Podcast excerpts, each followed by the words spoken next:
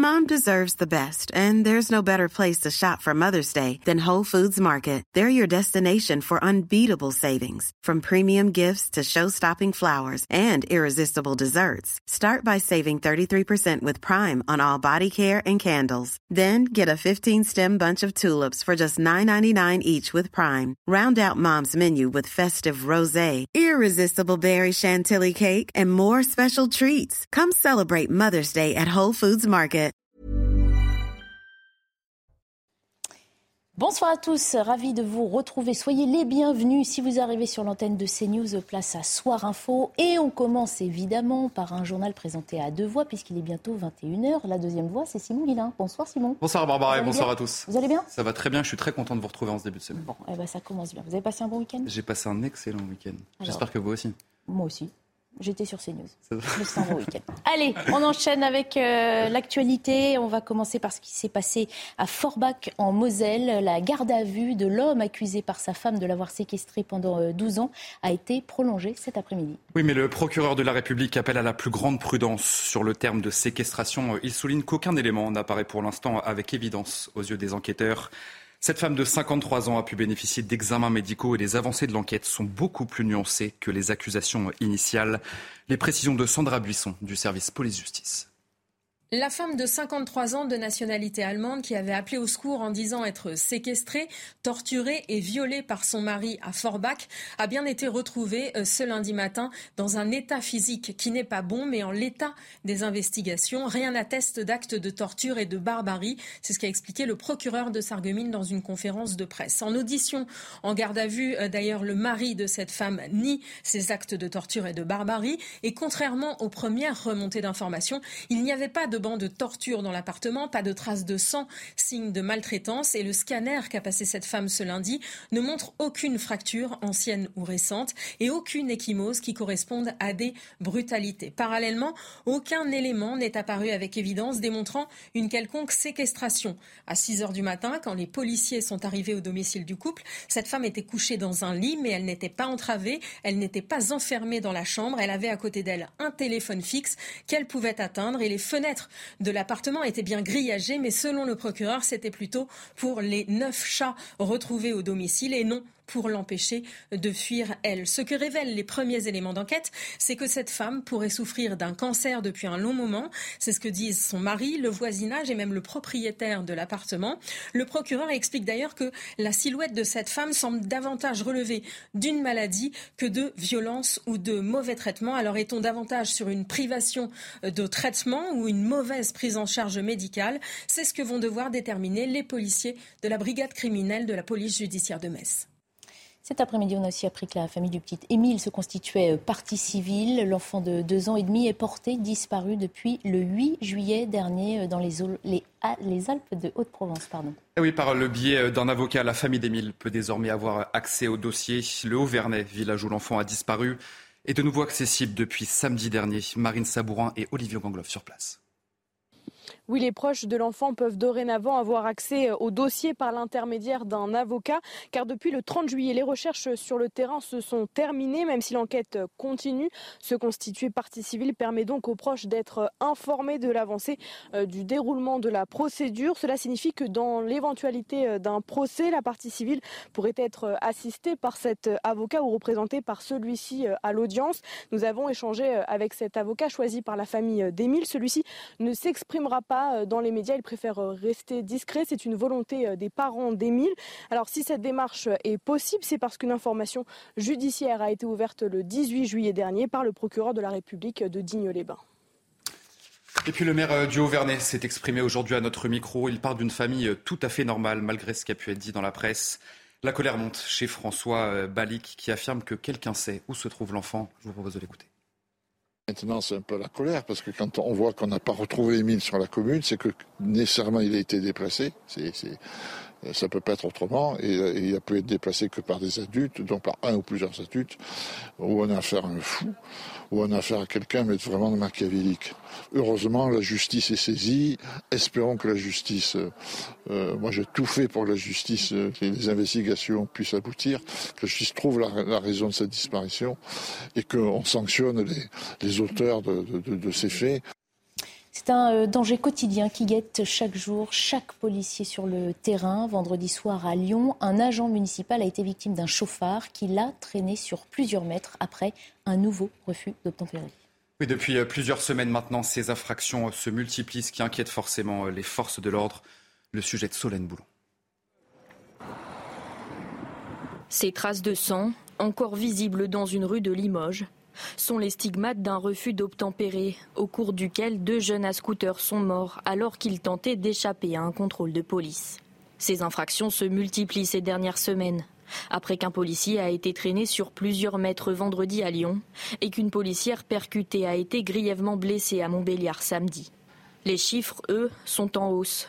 En 2017, on dénombrait 27 942 infractions liées à des refus d'obtempérer, contre 35 026 en 2021, soit une augmentation de plus de 25 Dans le volume des chiffres, il est important de, faire la distinction euh, avec ceux qui se servent de leur voiture euh, avec une arme par, destination et ceux qui euh, parfois refusent le contrôle tout simplement pour certains parce qu'ils n'ont plus de permis de conduire, vous voyez, et c'est dramatique parce que ça, peut se compliquer et on peut avoir des situations dramatiques et pour les policiers et gendarmes et pour les conducteurs de, véhicules à deux roues ou, un quatre roues.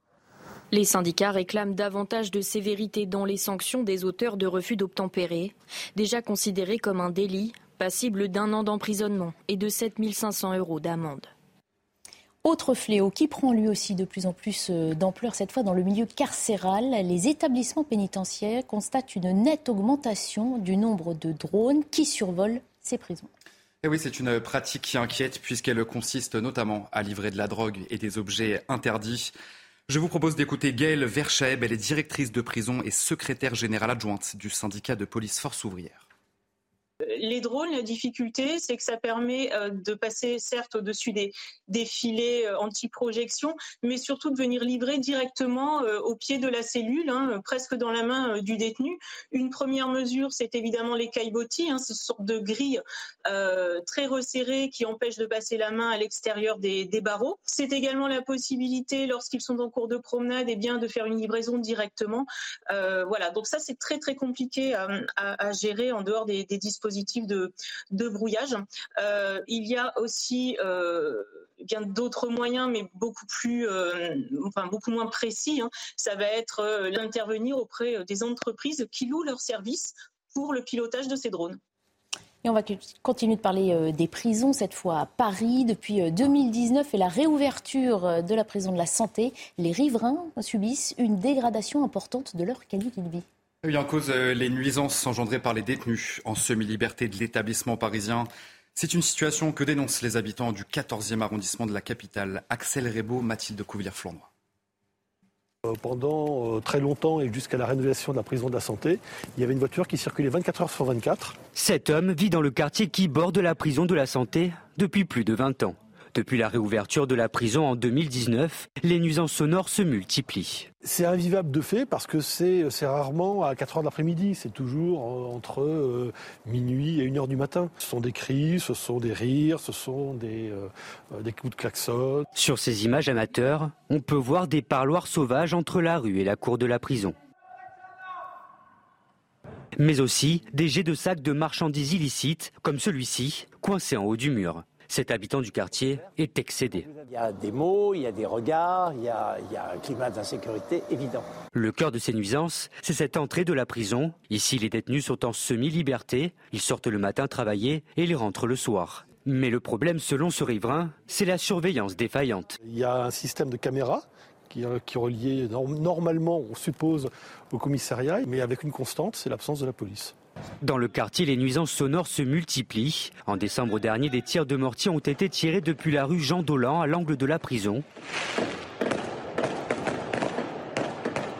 À cela s'ajoutent les nombreux points de deal. Autre conséquence de ces nuisances, le quartier aurait perdu 25% de sa valeur immobilière.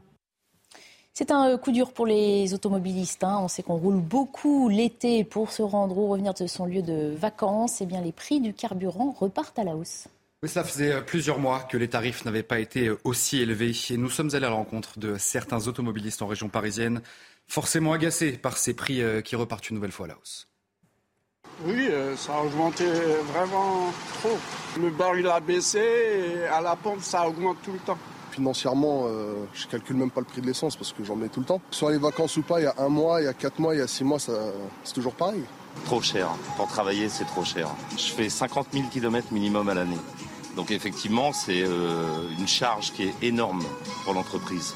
On subit, comme à chaque fois, malheureusement. Voilà, bon courage à tous et surtout belles vacances. On termine avec euh, ce triste constat. Des centaines, voire des milliers d'édifices euh, catholiques sont en voie de disparition. Certains sont très abîmés et d'autres sont complètement abandonnés. Les maires de certaines agglomérations évoquent un manque de moyens.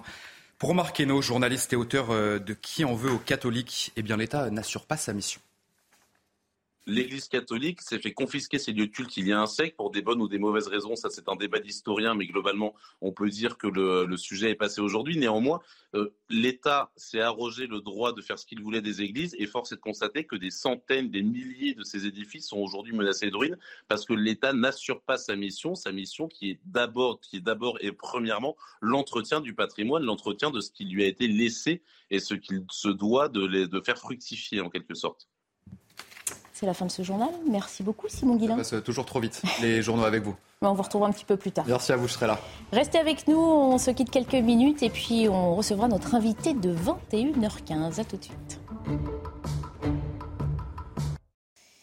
Il est bientôt 21h15, pas encore tout à fait, mais c'est pas grave. On va accueillir notre invité de 21h13 ou 14. Bonsoir euh, Bruno Fuchs. Bonsoir. Merci d'être avec nous en ce début du mois d'août. Vous êtes euh, député modem euh, du Haut-Rhin. Vous connaissez bien la situation du Niger. C'est pour ça qu'on va y consacrer un peu de temps ce soir, puisque cette situation est assez préoccupante. On se rappelle que la communauté économique des États d'Afrique de l'Ouest avait posé un ultimatum aux putschistes exigeant le retour à l'ordre constitutionnel après un coup d'État sous peine d'usage de la force. Cet ultimatum a expiré.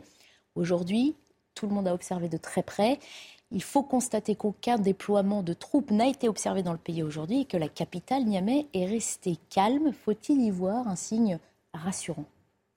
Euh, non, je ne sais pas si c'est rassurant ou pas, rassurant, mais l'objectif de, de, la CEDAO, donc la communauté, euh, comme vous l'avez dit, hein, économique des d'Afrique de l'Ouest, euh, a un seul objectif, principal, c'est le retour à la démocratie et le retour euh, du président actuel, le président Bazoum, dont on peut vraiment saluer le courage, parce qu'il n'a toujours pas signé sa lettre de, euh, de démission. Il est pris en otage. On l'affame depuis 48 heures maintenant. Il n'a plus à manger. Donc il doit. Et voilà, euh, c'est très compliqué pour, pour lui, mais il a avec beaucoup de courage. Il, résiste à la, situation. Et donc la CDAO, elle, a un objectif, c'est le retour à la démocratie. Et donc avec deux leviers possibles. Le premier, vous l'avez dit, qui était une opération militaire, euh, une opération armée, qui est toujours à l'ordre du jour, mais on voit bien qu'il y a un consensus politique des pays autour qui ne sont pas aussi euh, euh, clairs que ça. L'Algérie, le Tchad euh, ne veulent pas d'opération militaire, même s'ils condamnent le, le, putsch. Et une deuxième arme qui, de, de, pression sur les putschistes, qui est l'arme des sanctions des sanctions économiques. Et là, on voit à Niamey aujourd'hui une population qui souffre énormément. Le, prix des denrées a augmenté. Il n'y a quasiment pas d'électricité, ou très très peu en tout cas. Il n'y a pas d'argent dans les banques, etc. Donc c'est une situation quotidienne qui est très, au quotidien qui est très très difficile. Et donc ces pressions-là, économiques et, de militaires, en tout cas de menaces d'action militaire, ont un seul objectif, c'est d'amener les putschistes à la négociation. Et euh, on voit que cette négociation, même si elle n'est pas officielle, euh, bouge, elle avance. la CDO va revenir à la table de négociation très prochainement, euh, avec notamment une secrétaire d'État américaine. Donc on voit que les choses bougent de ce point de vue-là. Et on sait que la, junte n'est pas homogène, que chacun essaie de tirer son, son, son propre intérêt, que la position de la junte n'est pas aussi forte que cela. Donc le temps qui passe euh, n'est pas forcément une bonne chose pour, pour la junte. Elle ne peut pas tenir très très longtemps sous cette pression-là. On va évidemment revenir sur différents points que vous avez d'ores et déjà euh, abordés euh, d'entrée. Il se dit donc que la CDAO a dessiné les contours d'une éventuelle intervention armée, mais que celle-ci donc n'a pas été automatiquement déclenchée à l'issue de l'ultimatum. Qu'est-ce qui peut donner le feu vert en quelque sorte? Ça se joue sur c'est la menace ultime. Une fois qu'il y, y, a deux hypothèses si on déclenche une opération armée, soit euh, c'est la débandade dans l'armée nigérienne, parce que mhm. c'est une éventualité à laquelle sur place les gens pensent, que l'armée, enfin les, militaires en tout cas, ne soutiennent pas le putsch vraiment de façon massive. Et donc, si les avions commencent à passer et les premières attaques arrivent, il y a une débandade. Mais ce n'est pas certain. Il peut aussi y avoir une vraie guerre. Et donc, personne ne sait quel est le scénario qui peut résulter d'une attaque militaire. Donc, tout le monde souhaite, avant cette euh, hypothèse euh, ultime, ce scénario ultime, que la négociation aboutisse. Et donc c'est ça qu'essaye aujourd'hui de faire et la CDAO et les Américains, une partie de gens qu'on ne voit pas aujourd'hui publiquement mmh. l'action, mais qui, de façon souterraine, essayent de faire évoluer la situation pour trouver un, point d'équilibre mmh. qui permettrait aux putschistes euh, de sauver la face, mais aussi au président Bazoum de reprendre le pouvoir. Vous l'avez évoqué, donc il est question d'un sommet hein, des dirigeants des, pays membres de la CDAO dans les prochains jours, vraisemblablement jeudi, le temps qu'arrive peut-être cette représentation euh, américaine. On sait que cette solution diplomatique, tout le monde la soutient, y compris la France, l'Allemagne et l'Italie se sont euh, euh, prononcés pour. On sait aussi que d'autres scénarios ont révélé par le passé que la diplomatie n'aboutit pas forcément dans ces contextes très, très durs. Oui, mais là, les, pays les, premiers concernés, ce sont les pays euh, africains, les pays de la zone. Mais euh, parce qu'en en fait, il y, a deux victimes aujourd'hui euh, dans cette affaire, et, et, puis une et un vainqueur. Les deux victimes, c'est le peuple, la population, qui souffre énormément et qui va souffrir parce que toute l'aide internationale qui avait été prévue en 2023-2024 va s'arrêter. Et c'est beaucoup, beaucoup d'argent. Je pense qu'il n'y a pas un pays en Afrique qui bénéficie d'autant d'argent de la communauté internationale, justement parce que c'était un modèle de vie euh, démocratique et un modèle de, résistance euh, au, djihadisme. Donc la population va souffrir énormément, beaucoup de projets vont être euh, décalés. Et puis la démocratie, bien sûr, qui va être en échec si les putschistes continuent leur, effet. Et puis le grand vainqueur, ce sont les djihadistes. On l'a vu déjà, l'armée malienne a été attaquée il y a, deux jours, deux attaques aujourd'hui de civils au Mali et, au Burkina, et ça va arriver au Niger également. Donc euh, on voit très bien que les, vainqueurs, si la décision, en tout cas les putschistes ne reviennent pas sur leur euh, décision, les grands vainqueurs dans, les semaines et les mois qui viennent mmh. vont être les djihadistes. Et ça c'est évident que là, la zone va euh, s'enflammer encore plus qu'elle ne l'est aujourd'hui et va toucher le Sénégal, va toucher la Côte d'Ivoire, va toucher le Bénin, va toucher le Togo. Et donc c'est pour ça que les pays de la CDAO, pour des questions de, de sécurité, d'ordre public et pour des questions de démocratie, vont tout faire pour faire reculer les putschistes. Je voulais vous faire entendre euh, un colonel de l'armée euh, nigérienne euh, qui demande à la CDAO de ne pas intervenir. Des informations concordantes actuellement en sa possession indiquent que des forces d'une puissance étrangère s'apprêtent à agresser le Niger et son peuple, en coordination avec la CDAO et des groupes armés terroristes. Le Conseil national pour la sauvegarde de la patrie met en garde la CDAO à la solde de cette puissance étrangère contre toute ingérence dans les affaires intérieures du Niger, ainsi que les conséquences désastreuses de cette aventure militaire sur la sécurité de notre sous-région, sa stabilité et l'unité de notre communauté. On sent hein, sous les mots justement cette question cruciale de souveraineté d'un pays africain euh, tiraillé par son histoire et par le contexte actuel entre différentes autres grandes puissances. C'est ça aussi qui se joue dans la relation que la France entretient avec ces différents pays d'Afrique. Oui, bien sûr, mais le, Niger, euh, ou en tout cas la situation qu'on vit au Niger, est très, très paradoxale, parce que la France avait justement modifié son rapport militaire justement euh, euh, à, l'Afrique et aux puissances africaines. Les Français au Niger, il y a 1500 soldats, étaient sous commandement nigérien, une forme de, sous-traitance, alors qu'avant, au, Mali, au Burkina, ils opéraient comme des forces françaises. Là, ces forces françaises, sous commandement, sous, direction, sous stratégie nigériane et sous commandement nigérien. Donc, c'est vraiment au moment où on a un changement complet de position, par rapport à, l'Afrique, arrive ce coup d'État dans lequel euh, la France ou les, puissances étrangères n'ont rien à voir. On est vraiment dans un coup d'État euh, nigéro-nigérien avec euh, des intérêts personnels, mmh. soit des intérêts de, carrière, soit des intérêts financiers personnels importants. Et donc ce coup d'État doit être, l'origine du coup d'État doit être cherchée dans des intérêts purement personnels mmh. d'un certain nombre de dirigeants militaires, mais aussi d'autres dirigeants ou d'anciens dirigeants du, du Niger qui y trouvaient un intérêt personnel euh, dans euh, la gestion des affaires et le président Bazoum a dû les déranger un peu. Et, donc, c'est ça le, coup d'État au Niger. Donc ensuite, bien sûr, on a sorti la France, etc. Mais euh, autant c'était peut-être plus, plus, plus, plus, vrai au Mali, au Burkina, autant euh, au Niger, euh, honnêtement, il n'y a vraiment pas grand-chose à chercher du côté français. Dans, Alors, on précise toutefois que, enfin, on a vu la semaine dernière, Emmanuel Macron se retourner aussi vers ses renseignements en, en s'étonnant presque, en disant comment est-ce possible qu'on n'ait rien vu venir? Est-ce que la France voit là se jouer? Est-ce qu'elle a déjà malheureusement vécu avec le Mali?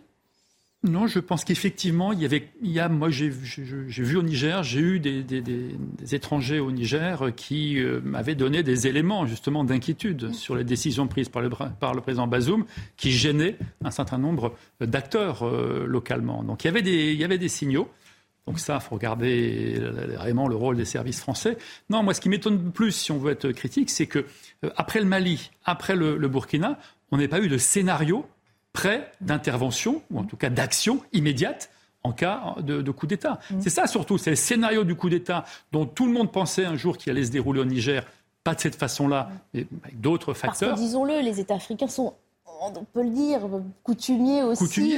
et, le Niger, et le Niger particulièrement, sur dix présidents, il y a six, euh, les derniers présidents, il y a six qui étaient des militaires issus de, coups d'État. Mm. Donc oui, c'est une habitude euh, au, Niger, et donc on avait la probabilité qu'il y ait un coup d'État. On ne pensait pas que c'était de cette façon-là. Mais euh, si on n'a pas vu venir, on peut, on peut l'imaginer, on aurait dû avoir un scénario prêt mhm. euh, d'intervention. Oh là, on a l'impression qu'on a été un petit peu surpris mhm. euh, de, cette hypothèse. Et ça, peut-être, c'est une critique, en une réflexion qu'on peut faire sur l'état de préparation et des scénarios en cas de crise, notamment au Niger. Alors justement, les scénarios, vous les avez évoqués hein, tout à l'heure.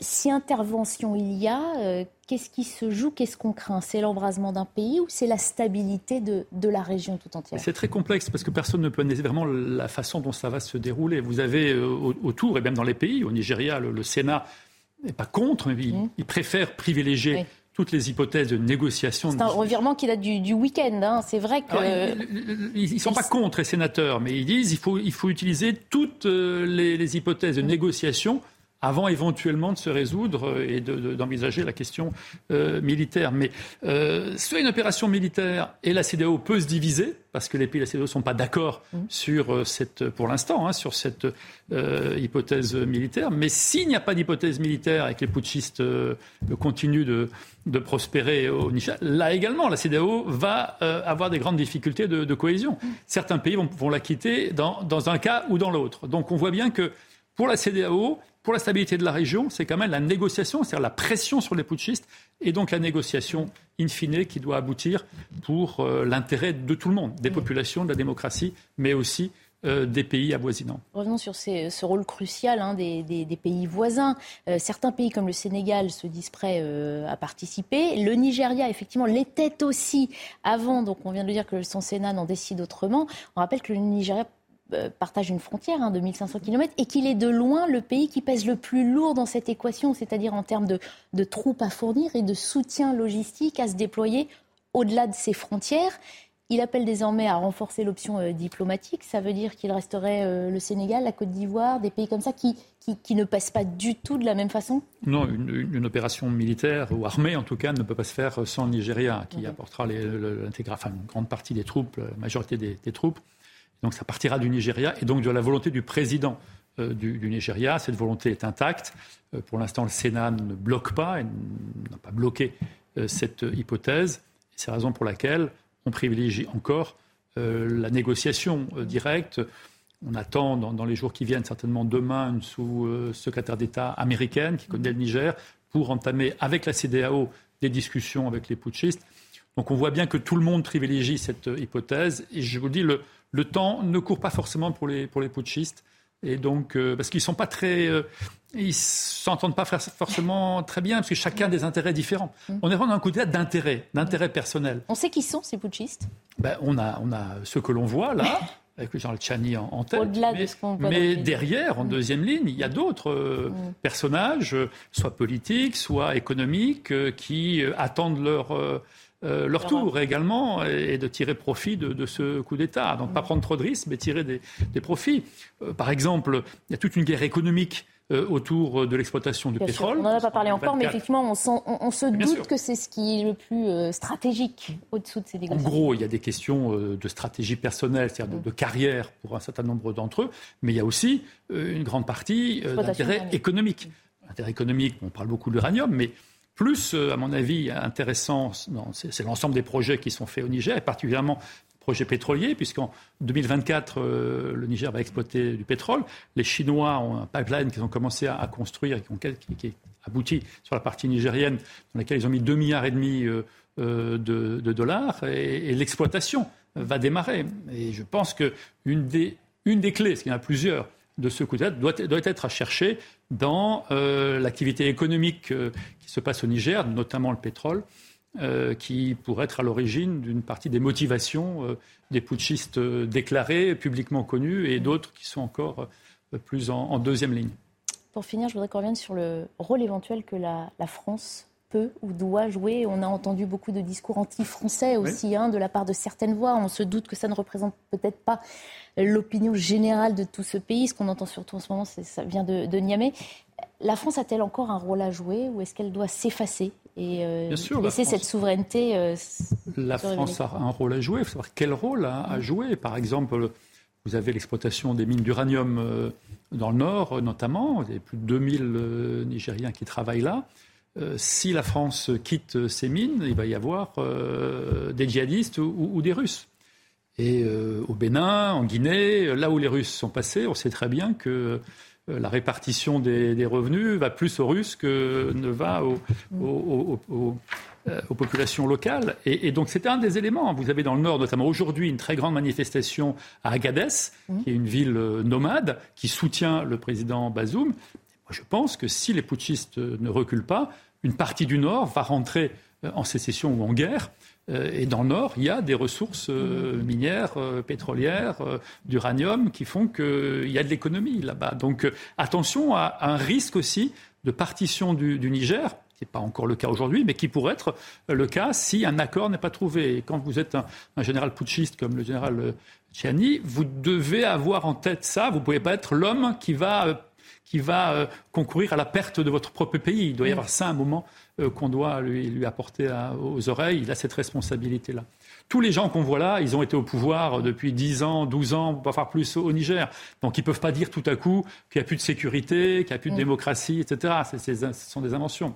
Au Niger, plusieurs fois, la population, elle, n'a jamais manifesté euh, publiquement, fortement en tout cas, comme au Mali ou en Guinée, où il y avait des 2 millions de personnes par moment dans les rues euh, contre le pouvoir du président Bazoum. Donc on voit bien que c'est euh, un coup d'État vraiment d'intérêt personnel et qu'on doit pouvoir, quand les intérêts personnels, trouver un point d'équilibre pour le départ des putschistes. C'est difficile, mais euh, ce n'est pas exclu. Merci beaucoup en tout cas de nous avoir euh, fait profiter de ce décryptage et de ces informations euh, qui nous permettent de mieux comprendre, d'essayer de mieux comprendre ce qui se passe au Niger. Bruno Fuchs, je rappelle, vous êtes député modem du Haut-Rhin. Merci euh, beaucoup. Ainsi commence Soir Info. On va à présent s'attacher aux différentes thématiques qui marquent l'actualité de ce lundi. À Forbach, en Moselle, la garde à vue d'un homme a été prolongée. Il s'agit d'un dossier sur lequel il faut être très prudent encore à l'heure actuelle, un dossier qui ressemble à un mauvais traitement infligé à une femme d'origine euh, allemande. C'est elle qui aurait donné euh, l'alerte auprès des secours. La police l'a retrouvée dans une chambre grillagée, une femme nue, le crâne rasé, dénutrie et présentant des fractures. Un homme âgé de 55 ans donc a été euh, interpellé. Il est désormais en garde à vue. On va écouter les précisions de Sandra Buisson. La femme de 53 ans de nationalité allemande qui avait appelé au secours en disant être séquestrée, torturée et violée par son mari à Forbach a bien été retrouvée euh, ce lundi matin dans un état physique qui n'est pas bon, mais en l'état des investigations. Rien n'atteste d'actes de torture et de barbarie. C'est ce qu'a expliqué le procureur de Sarreguemines dans une conférence de presse. En audition, en garde à vue, euh, d'ailleurs, le mari de cette femme nie ces actes de torture et de barbarie. Et contrairement aux premières remontées d'informations, il n'y avait pas de bancs de torture dans l'appartement, pas de traces de sang, signe de maltraitance. Et le scanner qu'a passé cette femme ce lundi ne montre aucune fracture, ancienne ou récente, et aucune échymose qui corresponde à des brutalités. Parallèlement, aucun élément n'est apparu avec évidence démontrant une quelconque séquestration. À 6 heures du matin, quand les policiers sont arrivés au domicile du couple, cette femme était couchée dans un lit, mais elle n'était pas entravée, elle n'était pas enfermée dans la chambre, elle avait à côté d'elle un téléphone fixe qu'elle pouvait atteindre et les fenêtres de l'appartement étaient bien grillagées, mais selon le procureur, c'était plutôt pour les neuf chats retrouvés au domicile et non pour l'empêcher de fuir elle. Ce que révèlent les premiers éléments d'enquête, c'est que cette femme pourrait souffrir d'un cancer depuis un long moment. C'est ce que disent son mari, le voisinage et même le propriétaire de l'appartement. Le procureur explique d'ailleurs que la silhouette de cette femme semble davantage relever d'une maladie que de violence ou de mauvais traitement. Alors est-on davantage sur une privation de traitement ou une mauvaise prise en charge médicale? C'est ce que vont devoir déterminer les policiers de la brigade criminelle de la police judiciaire de Metz. On va euh, commenter euh, cette actualité avec nos invités. Je vous les présente ce soir. Nous accueillons Jérémy Stubbs. Bonsoir. Bonsoir. Merci d'être avec nous. Vous êtes directeur adjoint de la rédaction de Causeur. Face à vous, Lucas Jakubowicz. Bonsoir. Bonsoir. Vous êtes journaliste. Et Benoît Perrin. Bonsoir. Bonsoir Barbara. Vous êtes directeur général de Contribuables Associés qui, comme son nom l'indique, défend tous les contribuables que nous sommes. On vient d'évoquer hein, cette euh, terrible découverte, hein, ce qui ressemble. On a parlé au début de la, journée de séquestration de cette femme. Aujourd'hui, on sait que ce soir, le procureur veut être beaucoup plus nuancé. Ça ressemble plutôt à, un mauvais traitement. Euh, quel est votre regard sur cette euh, actualité, Jérémy? À l'heure où Comment prenez-vous cette actualité, ce fait divers qu'on commence à peine à découvrir? Oui, et euh, justement, euh, il est toujours très difficile de se prononcer mm. euh, dans ces situations. Il faut attendre que, comment dire, la justice suive son cours.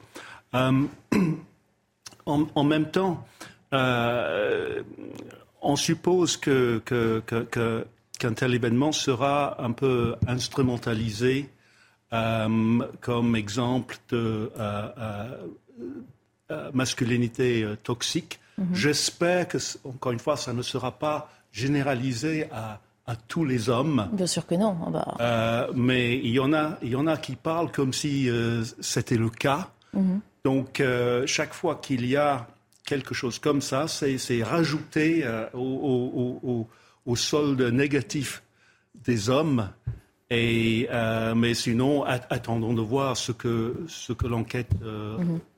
donnera. Évidemment, hein, j'imagine que la prudence euh, sera également mise dans, dans votre bouche, Lucas Jakubowicz. Alors moi, j'allais dire, je vais faire mon lettré avec une citation, mais en fait, c'est une citation de film, La Cité de la Peur. Laissons la police faire son travail et dès qu'on aura plus d'informations, on sera informé. Mhm. En fait, il faut faire très attention quand on est journaliste, surtout dans un cas comme ça, où on a un fait divers, on n'apprend aucune information faut vraiment se garder de déclarations hâtives parce que je sais que la presse est souvent critiquée, que la télé est souvent critiquée, mais en réalité, on a un certain impact sur l'opinion et indirectement, peut-être sur, euh, sur la justice, mhm. même si on s'en défend. donc, en parlant à tort et à cri d'une situation qu'on ne connaît pas du tout, on peut faire plus de mal que de bien. Donc je pense que pour l'instant, il faut rester quoi Bien sûr, il ne s'agit pas de la, commenter ou de faire de, conclusions euh, hâtives. J'imagine que vous serez sur le, la même, euh, évidemment la même ligne. On le comprend tout à fait. Euh, la journée est aussi marquée par une nouvelle information concernant l'affaire Émile. Émile, vous le savez, presque un mois après sa disparition, le jeune enfant reste introuvable. Il avait été aperçu pour la dernière fois le samedi 8 juillet aux alentours de 17h45. Une information judiciaire a été ouverte. L'enquête a été confiée à deux juges d'instruction d'Aix-en-Provence et la famille a décidé de se porter euh, partie euh, civile. Qu'est-ce que permet cette procédure? On écoute les précisions de Marine Sabourin. Oui, les proches de l'enfant peuvent dorénavant avoir accès au dossier par l'intermédiaire d'un avocat, car depuis le 30 juillet, les recherches sur le terrain se sont terminées, même si l'enquête continue. Se constituer partie civile permet donc aux proches d'être informés de l'avancée euh, du déroulement de la procédure. Cela signifie que dans l'éventualité euh, d'un procès, la partie civile pourrait être assistée par cet avocat ou représentée par celui-ci euh, à l'audience. Nous avons échangé avec cet avocat choisi par la famille d'Émile. Celui-ci ne s'exprimera pas euh, dans les médias. Ils préfèrent euh, rester discrets. C'est une volonté euh, des parents d'Émile. Alors si cette démarche est possible, c'est parce qu'une information judiciaire a été ouverte le 18 juillet dernier par le procureur de la République de Digne-les-Bains. Sur place, la population est évidemment bouleversée et au-delà de l'émotion, c'est la colère qui semble maintenant animer les esprits, à l'image de ce qu'a déclaré le maire de la commune, vous allez l'entendre, il a confié son désarroi après ce mois de recherche qui se révèle totalement vaine. Maintenant, c'est un peu la colère, parce que quand on voit qu'on n'a pas retrouvé Émile sur la commune, c'est que nécessairement il a été déplacé. Ça peut pas être autrement, et, il il peut être déplacé que par des adultes, donc par un ou plusieurs adultes, ou on a affaire à un fou, ou on a affaire à quelqu'un, mais vraiment de machiavélique. Heureusement, la justice est saisie. Espérons que la justice, euh, moi j'ai tout fait pour que la justice, euh, les investigations puissent aboutir, que la justice trouve la, raison de cette disparition, et qu'on sanctionne les, auteurs de ces faits. La gendarmerie a déployé tous les moyens dont elle disposait pour retrouver Émile.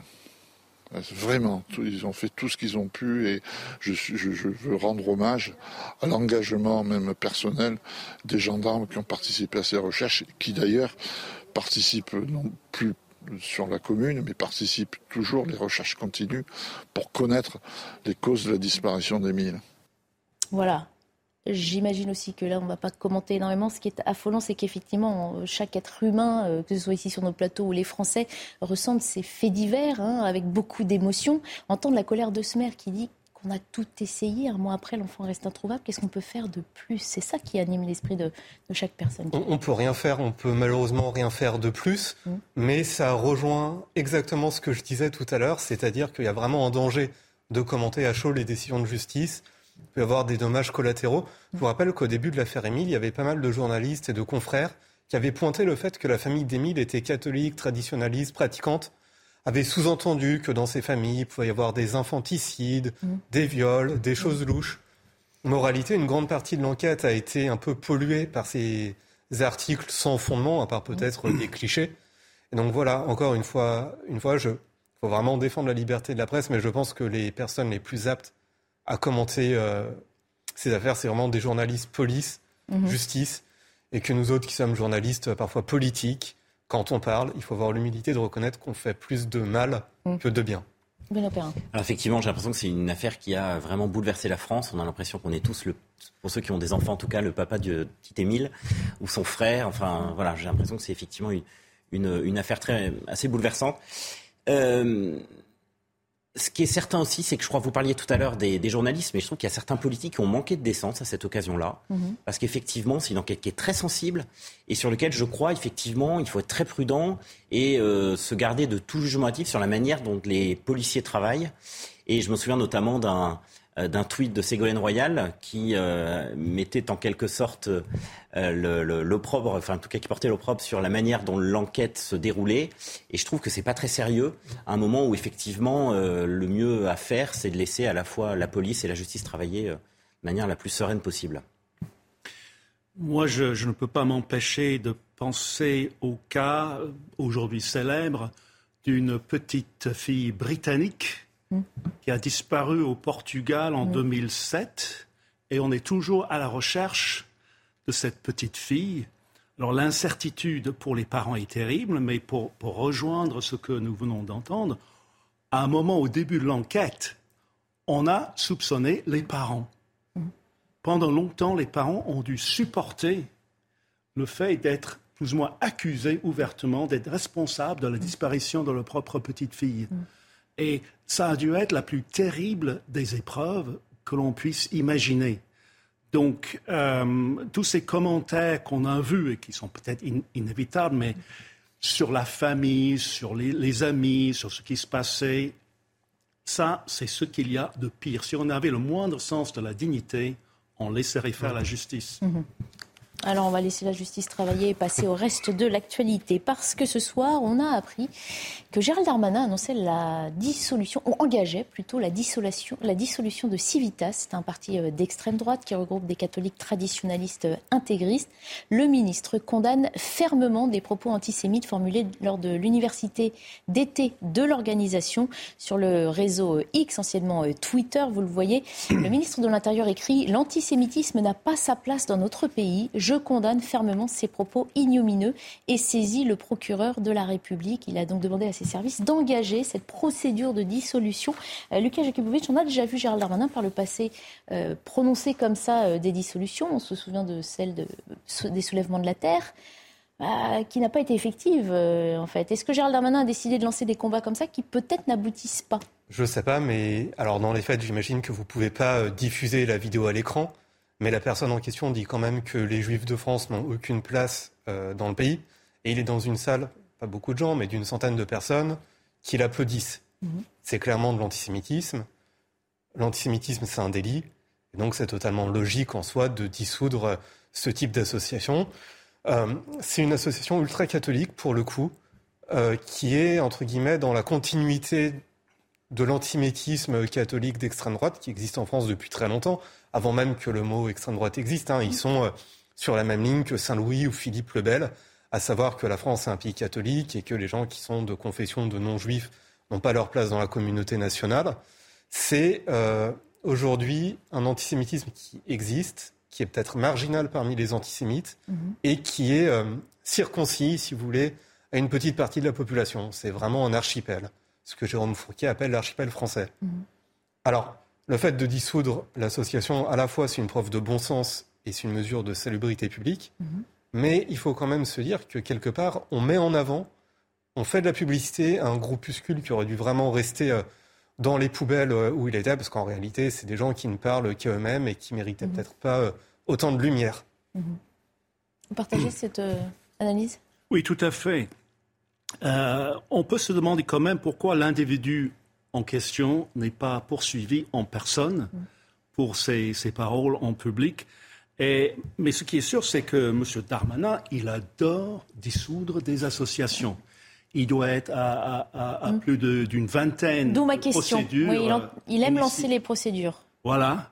Euh, parfois ça marche, mm. parfois ça marche pas. En 2022, il a échoué avec deux associations pro-palestiniennes. Euh, il a échoué avec le groupe des, des Antifas de Lyon et environ. Là, c'est le Conseil d'État qui a mis fin à ça. Il a, il a réussi avec d'autres, avec Baraka City, avec euh, génération identitaire. Donc c'est un peu euh, de euh, mi-figue, mi-raisin. Il mhm. réussit parfois. Dans une certaine mesure, l'important, c'est l'effet d'annonce. Je, j'annonce que je vais dissoudre quelque chose et c'est comme si j'avais mhm. déjà fait quelque chose. Et mhm. par coïncidence, aujourd'hui, les soulèvements de la Terre, qui en fait, il me semble, n'est pas, du point de vue juridique, une association, était devant le Conseil d'État pour voir si sa dissolution allait être confirmée ou mm. infirmée. Mm. Donc, euh, M. Darmanin, les dissolutions, c'est son truc. En, tout, en tout, cas, euh, je, enfin, Civitas, c'est fondamentalement une association qui haït la République et donc ce serait assez fort de mm. café de les voir euh, demander aux associations républicaines, au nom des principes républicains, la, on va dire, la non-dissolution de leur, de leur association. J'imagine que la personne en question qui profère des propos antisémitisme ne parle pas un mot yiddish, mais en yiddish, on dit que cette personne ne manque pas de chutzpah, c'est-à-dire de culot. Donc on va voir euh, jusqu'où ira son culot. Mais je pense qu'il ferait mieux de rester quoi, de se taire et de se faire dissoudre. Ce qu'on peut regretter aussi, euh, par rapport à ce que vous disiez, euh, Jérémy Stubb, c'est le, suivi. C'est vrai qu'on entend parler de ces lancements de procédures, on entend moins souvent, on est moins au courant de l'aboutissement de ces procédures, euh, qui, est-ce qu'elles aboutissent ou est-ce qu'elles n'aboutissent pas. en tout cas, on salue le, travail qui est fait pour tenter, même si certains passent entre les mailles du filet. Hein. On se souvient de, propos de l'imam Hussein ou de, je sais que sur les réseaux sociaux et sur Internet circulent énormément de vidéos et malheureusement, on n'arrive pas à mettre fin à Oui, vous avez aussi un rappeur, euh, je ne vais pas citer son nom, il ne mérite pas tant d'honneur, mais euh, qui est ouvertement antisémite et qui est euh, dans les plus téléchargés sur Spotify. Mhm.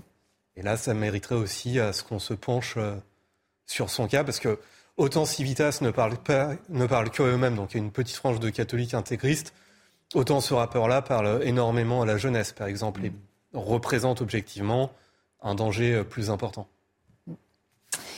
Comment assurer la sécurité et la tranquillité des habitants d'une ville, notamment quand on y repère des personnes isolées, marginalisées, qui parfois peuvent causer des troubles à l'ordre public? C'est le débat que je voudrais qu'on entame euh, à présent après cette décision de justice concernant la ville d'Angoulême. La mairie LR d'Angoulême avait publié le 11 juillet un arrêté limitant l'occupation de l'espace public en ciblant les marginaux et en proscrivant notamment, regardez, la station assise ou allongée lorsqu'elle constitue une entrave à la circulation des piétons et à l'accès aux immeubles riverains des voies publiques, ainsi que la station debout lorsqu'elle entrave manifestement la circulation des personnes, la commodité de passage, la sûreté dans les voies et espaces publics. La juge des référés a suspendu partiellement l'exécution de cet arrêté, estimant que ces interdictions euh, portaient une atteinte disproportionnée à la liberté de chacun d'aller et venir, euh, liberté de réunion aussi au regard objectif de sauvegarde de l'ordre public poursuivi. Et l'adjoint à la prévention et à la sécurité publique de la ville, hein, qui a assuré que ce texte n'était pas un arrêté anti-mendicité ou anti-SDF, se félicite aujourd'hui que la suspension, finalement, ne soit que partielle, car elle reconnaît une partie du problème. Pour que vous compreniez parfaitement, je vous propose d'écouter cet adjoint à la sécurité. Il faut bien comprendre que le tribunal, euh, il a validé l'occupation abusive et prolongée des rues et euh, des autres espaces publics de nature à porter atteinte à la tranquillité publique et, au bon ordre. Ça, c'est validé.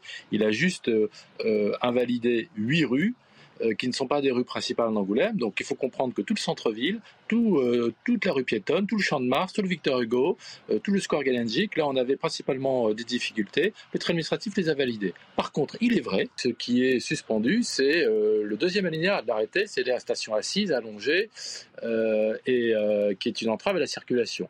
Bon, écoutez, on comprend cette position. Le tribunal a considéré que c'était trop vague. Pas de problème. Nous respecterons bien sûr la décision du juge. Nous verrons euh, si sur la gare, euh, nous n'allons pas prendre un, arrêté complémentaire. On va, on va discuter, parce que sur la gare, on a quand même des difficultés. Mais globalement, eh ben, écoutez, euh, on nous a annoncé l'apocalypse judiciaire. l'apocalypse, ça fait pchit. Benoît l'apocalypse, ça fait pchit. Cet adjoint est, est, conforté dans une, en tout cas dans une cause qu'il défend, et on imagine qu'il n'est pas le seul en France effectivement, en plus la ville d'Angoulême, comme vous le savez très bien, euh, s'était déjà fait remarquer en 2014, puisqu'elle avait installé, souvenez-vous, au moment de Noël, des grillages au-dessus d'un certain banc, un certain nombre de bancs euh, devant les commerçants, parce que ces derniers se plaignaient que il y a longueur de temps des personnes qui soient trop alcoolisées et qui s'étendaient sur, le, sur les bancs et qui du coup faisaient fuir euh, les chalands. donc c'est quasiment une récidive. Alors, il y a eu un certain nombre de cas qui étaient euh, comment dire, jugés ces derniers temps, à Bayonne, à Saint-Nazaire, mhm. en 2019, en 2020. Et à chaque fois, en fait, euh, ben, la juridiction administrative est finalement assez stricte, puisqu'en fait, on touche à un droit fondamental qui est le droit d'aller et venir. Mhm. Et euh, depuis, ça va rappeler des souvenirs aux, juristes, depuis l'arrêt Benjamin de 1933, eh bien effectivement, la justice demande systématiquement que la mesure soit proportionnelle. Mhm. Donc là, euh, manifestement, elle est proportionnelle ou elle est partiellement proportionnelle.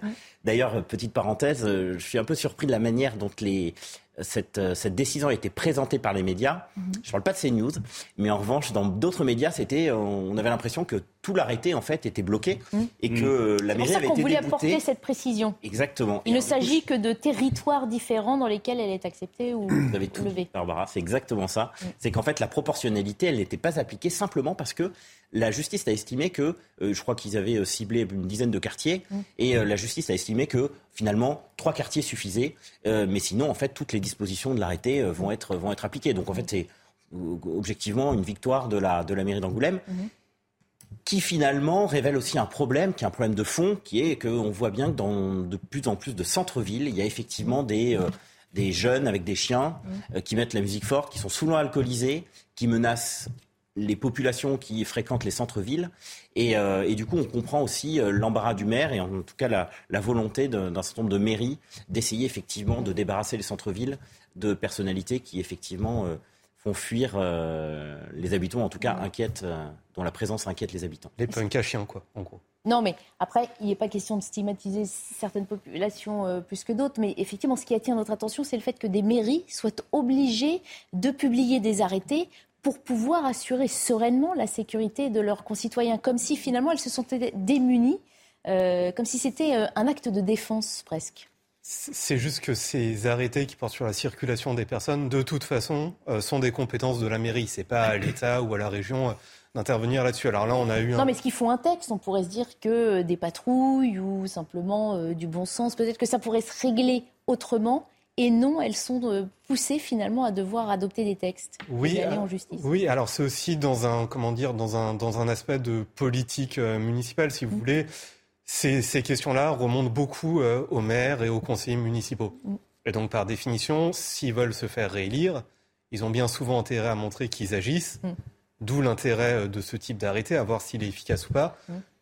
Après, c'est vrai aussi qu'il y a une sorte d'engrenage. A effectivement certaines mairies qui parlent d'inclusivité, d'aide, etc., qui euh, ne prennent aucun arrêté, qui disent que leurs villes sont sanctuaires, sont des villes d'accueil, etc. Et c'est vrai qu'à terme, ça peut avoir euh, un impact sur, euh, dire, sur l'attractivité d'un centre-ville. Mm. Il y a un exemple très simple, hein, c'est la ville, une ville que je connais très bien, par exemple Grenoble. Effectivement, c'est une ville dont le centre est devenu beaucoup moins attractif qu'il l'a été auparavant, à cause de la présence peut-être de certains marginaux qui mm. peuvent faire peur aux chalands, aux touristes, etc. Euh, dans le cas d'Angoulême, on voit vraiment qu'on a envie de garder une ville mmh. attractive, de satisfaire une partie de la population qui demande le départ de ces personnes, d'où cet arrêté. Mmh. Je voulais vous montrer un autre euh, extrait d'une citation de l'adjoint qu'on a entendu euh, tout à l'heure. Il dit que ce n'est qu'un outil pour retrouver une gestion paisible de l'espace public. J'aime bien cette expression parce que ça relève du bon sens et d'un appel à se vivre ensemble, euh, bon, qui peut être perturbé, tout le monde l'entend euh, par-ci, par-là, mais il ne faut pas que ça dérange toute une population. Malheureusement, si des mairies en viennent à, prendre des textes comme ça, c'est que ça dépasse les limites. C'est ça qui est dommageable. Jérémy Stubbs. Mais en fait, l'arrêté a été contesté légalement par la Ligue des droits de l'homme. Mm. Donc, euh, justement, d'où euh, la référence à, l'apocalypse judiciaire. Euh, et le raisonnement derrière tout cela, c'est que, ah, il y a trop de, de, de mairies, trop de villes, trop de conseils régionaux, etc., etc., qui veulent cacher la mendicité. Ça, c'est une sorte de rengaine qu'on entend depuis longtemps. Certes, personne n'a envie de voir la mendicité, personne n'a envie que les gens soient obligés de, mendier. Euh, mais en fait, euh, cet arrêté impose euh, une amende aux personnes mm. en question. Donc, un mendiant, à mon avis, ne peut pas payer mm. une amende. Donc, c'est, j'imagine que logiquement, ce ne sont pas des mendiants spécifiquement qui sont visés mm. là-dedans.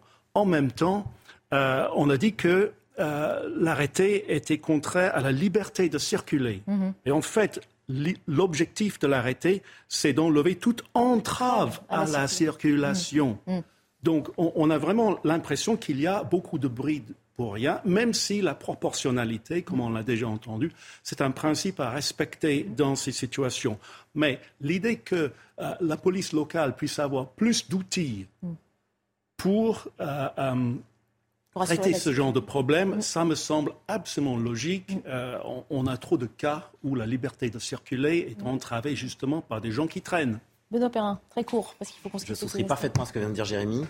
Euh, il y a un point, je crois, à signaler aussi, c'est que euh, ces associations souvent effectivement politisent des débats qui, à mon sens, ne devraient pas l'être. Mm. Elles disent que c'est un arrêt anti-SDF, anti-mendicité. Je crois vraiment que ce n'est pas le sujet. Mm. C'est simplement effectivement un maire qui a eu des plaintes des commerçants et, des, et, des et de ses habitants et qui veut régler un problème qui est finalement très concret mm. et qui n'a rien de politique. On imagine bien que le maire euh, ne veut pas faire la chasse aux pauvres, c'est grotesque. Allez, on se quitte quelques instants et puis il sera 22h. On fera un point sur l'actualité avec Simon Guillain et puis on poursuivra nos débats. On, parlera de la sauvegarde de notre patrimoine historique et culturel. Il est 22h pile cette fois, l'heure de faire un point sur euh, l'actualité avec vous, Simon Guillain. Bonsoir Simon. Vous avez vu, je suis à l'heure. Bonsoir, euh, rebonsoir, chère Barbara, et bonsoir à tous ceux qui nous rejoignent sur CNews à 22h. À Forbach, en Moselle, la garde à vue de l'homme accusé par sa femme de l'avoir séquestré pendant 12 ans a été prolongée cet après-midi. Mais le procureur de la République appelle à la plus grande prudence sur le terme de séquestration. Il souligne qu'aucun élément n'apparaît avec évidence aux yeux des enquêteurs. Cette femme de 53 ans a pu bénéficier d'examens médicaux et les avancées de l'enquête sont beaucoup plus nuancées que les accusations initiales. On va prendre la direction euh, de Marseille. Dans ce journal, les riverains à proximité de la prison des Baumettes sont excédés par les nuisances sonores. Des tirs de mortier d'artifice sont régulièrement entendus, parfois très tard dans la nuit. Et je vous propose d'écouter le témoignage d'Eliane Gasto, qui habite justement euh, à proximité de la prison. Pour ce qui est des feux d'artifice, euh, c'est bon, on a l'habitude. C'est une fois, deux fois par semaine. Euh, des fois c'est à 10h, 22h, ça va. Des fois c'est à minuit et demi, ça nous réveille. Ils partent de la route qui est devant la prison. Il y a une grande route devant la prison. Et puis la dernière fois, ils sont partis du terrain vague qui est un petit peu après la prison. Et ça a mis le feu au terrain vague. Et puis on va parler euh, des incendies, même si certains parlent d'un début d'été calme en comparaison avec nos voisins européens. Et bien sur le terrain, les pompiers multiplient les interventions au quotidien. Alors on va se poser cette question, quelles sont les peines encourues en cas de feu volontaire? Écoutez la secrétaire d'État à la biodiversité, Sarah El Haïri. Aujourd'hui, euh, un départ de feu par négligence, c'est d'abord un délit. Ça veut dire que c'est un an de prison et 15 000 euros d'amende en cas de violation involontaire parce qu'il y a eu euh, un comportement euh, enfin qui n'a pas qui n'a pas respecté les règles. Deux ans de prison, 30 000 euros, 30 000 euros d'amende si c'est une violation manifeste, c'est-à-dire que si vous savez, vous le faites, vous jetez volontairement votre mégot. Trois ans de prison et 45 000 euros d'amende en cas euh, d'incendie de bois, de forêt ou encore de maquis. En réalité, c'est ce qui enclenche des feux. Dix ans de prison et 150 000 euros d'amende en cas de la mort d'une personne dans cet incendie. Je vous assure que la question de la punition est lourde. Et puis toujours dans ce contexte des incendies, au moins 7000 hectares de forêt sont partis en fumée au Portugal avec des températures avoisinant les 40 degrés dans plusieurs régions du pays. Eh bien, le Portugal est actuellement en état d'alerte. Le risque d'incendie reste très élevé, voire maximal sur l'ensemble du territoire. Voilà pour euh, ce rappel de l'actualité. Euh, à 22h, vous êtes tous et toutes très chanceux puisque vous retrouvez Barbara Klein pour la suite de Soir. Merci beaucoup. Simon, revenez quand vous voulez. On va se quitter euh, quelques instants et juste après la pub, on parlera de ces églises qui s'effritent, qui tombent en ruine et que malheureusement, euh, ni les communes ni l'État derrière elles euh, n'ont les moyens de rénover. A tout de suite. On entame la deuxième heure de Soir euh, Info. Bienvenue et merci de passer cette soirée euh, en notre compagnie. On va aborder ce thème cher à notre antenne et au cœur de tous les Français, normalement. Mardi dernier, l'église Saint-Corneille et Saint-Cyprien dans le village de la Baconnière en Mayenne a commencé à être détruite. La mairie a justifié cette démolition par manque de moyens. Faut-il y voir là un malheureux symbole de l'abandon des édifices religieux par l'État Sur les 40 000 édifices culturels que compte notre pays, entre 2500 et 5000 seraient menacés de vivre le même sort car les, les moyens manquent pour euh, les restaurer. On écoute ce reportage et on en discute juste après. La cloche, première pièce à être retirée de cette église de la Baconnière en Mayenne. Faute de moyens, L'édifice du 19e siècle, fragilisé par la tempête Miguel en 2019, est contraint d'être détruit. Le rénover aurait coûté 7 millions d'euros à la commune. Cette église de la Baconnière, elle est tristement symbolique pour une raison extrêmement simple, c'est que vous avez énormément de municipalités qui préfèrent allouer leur budget à d'autres priorités qu'à la réfection de l'église et qui est menacée de tomber en ruine, ce qui fait qu'évidemment la facture est beaucoup plus élevée que si l'entretien avait été régulier. Selon l'Observatoire du patrimoine religieux, 2500 à 5000 églises sont menacées de destruction d'ici 2030 si aucun plan de sauvegarde n'est lancé. Ce spécialiste dénonce un abandon de ses biens communs de la part des pouvoirs publics l'État s'est arrogé le droit de faire ce qu'il voulait des églises et force est de constater que des centaines, des milliers de ces édifices sont aujourd'hui menacés de ruine parce que l'État n'assure pas sa mission, sa mission qui est d'abord, qui est d'abord et premièrement l'entretien du patrimoine. Sur les 40 000 édifices religieux recensés en France, seuls 15 000 sont inscrits aux monuments historiques et donc bénéficient d'aides financières de l'État pour leur entretien. On est au-delà de la question religieuse, croyants, pas croyants, catholiques ou pas catholiques. Ces églises, ces clochers euh, font partie de notre histoire. Euh, on voit que ce patrimoine historique et culturel euh, s'effrite. Est-ce que ça ne devrait pas être une priorité, Jérémy Stubb, de sauver ces traces de notre histoire?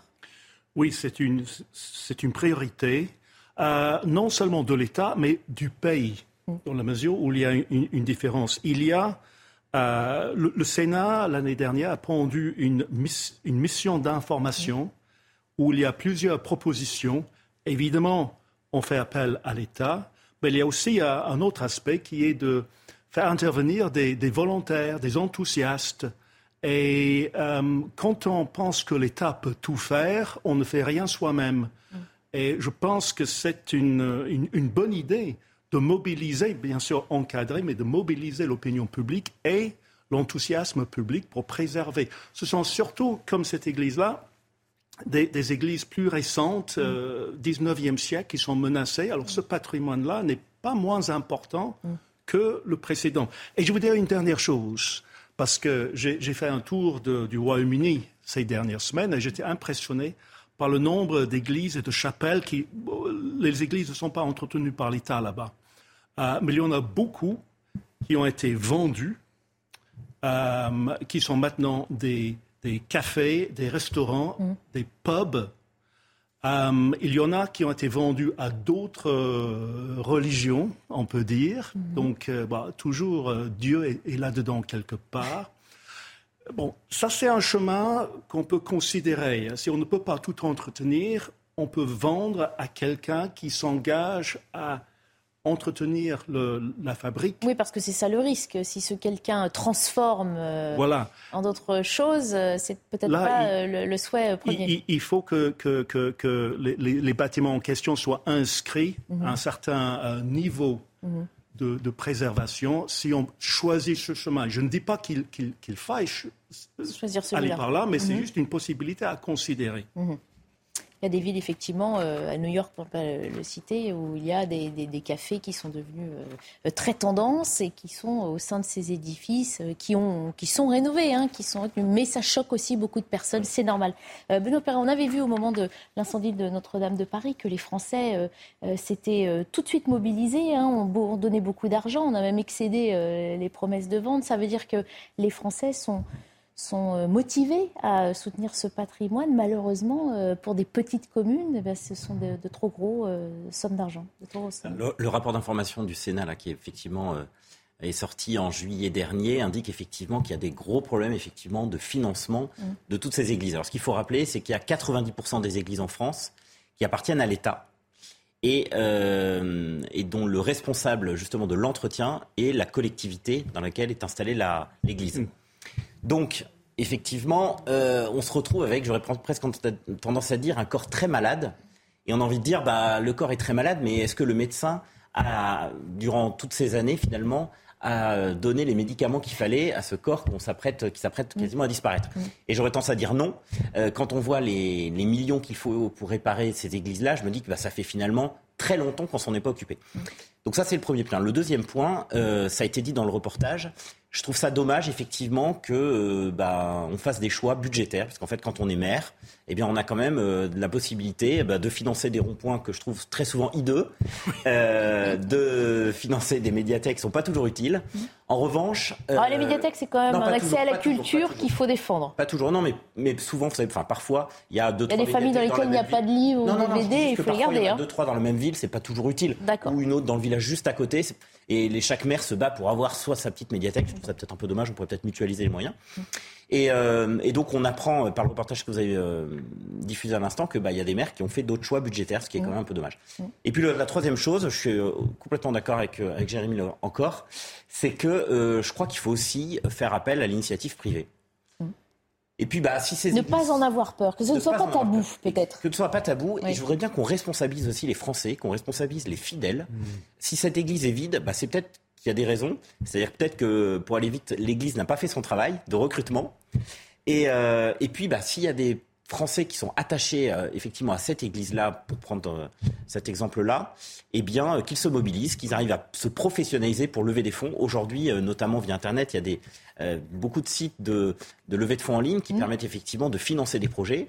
Il y a des mécènes qui sont prêts à consacrer une partie de leur, du fruit de leur travail à des projets de ce type-là. Donc je pense qu'il faut aussi euh, se tourner vers, euh, vers les Français pour les responsabiliser sur, ce sujet-là. Ce qui s'est passé avec Notre-Dame, c'est un bon exemple.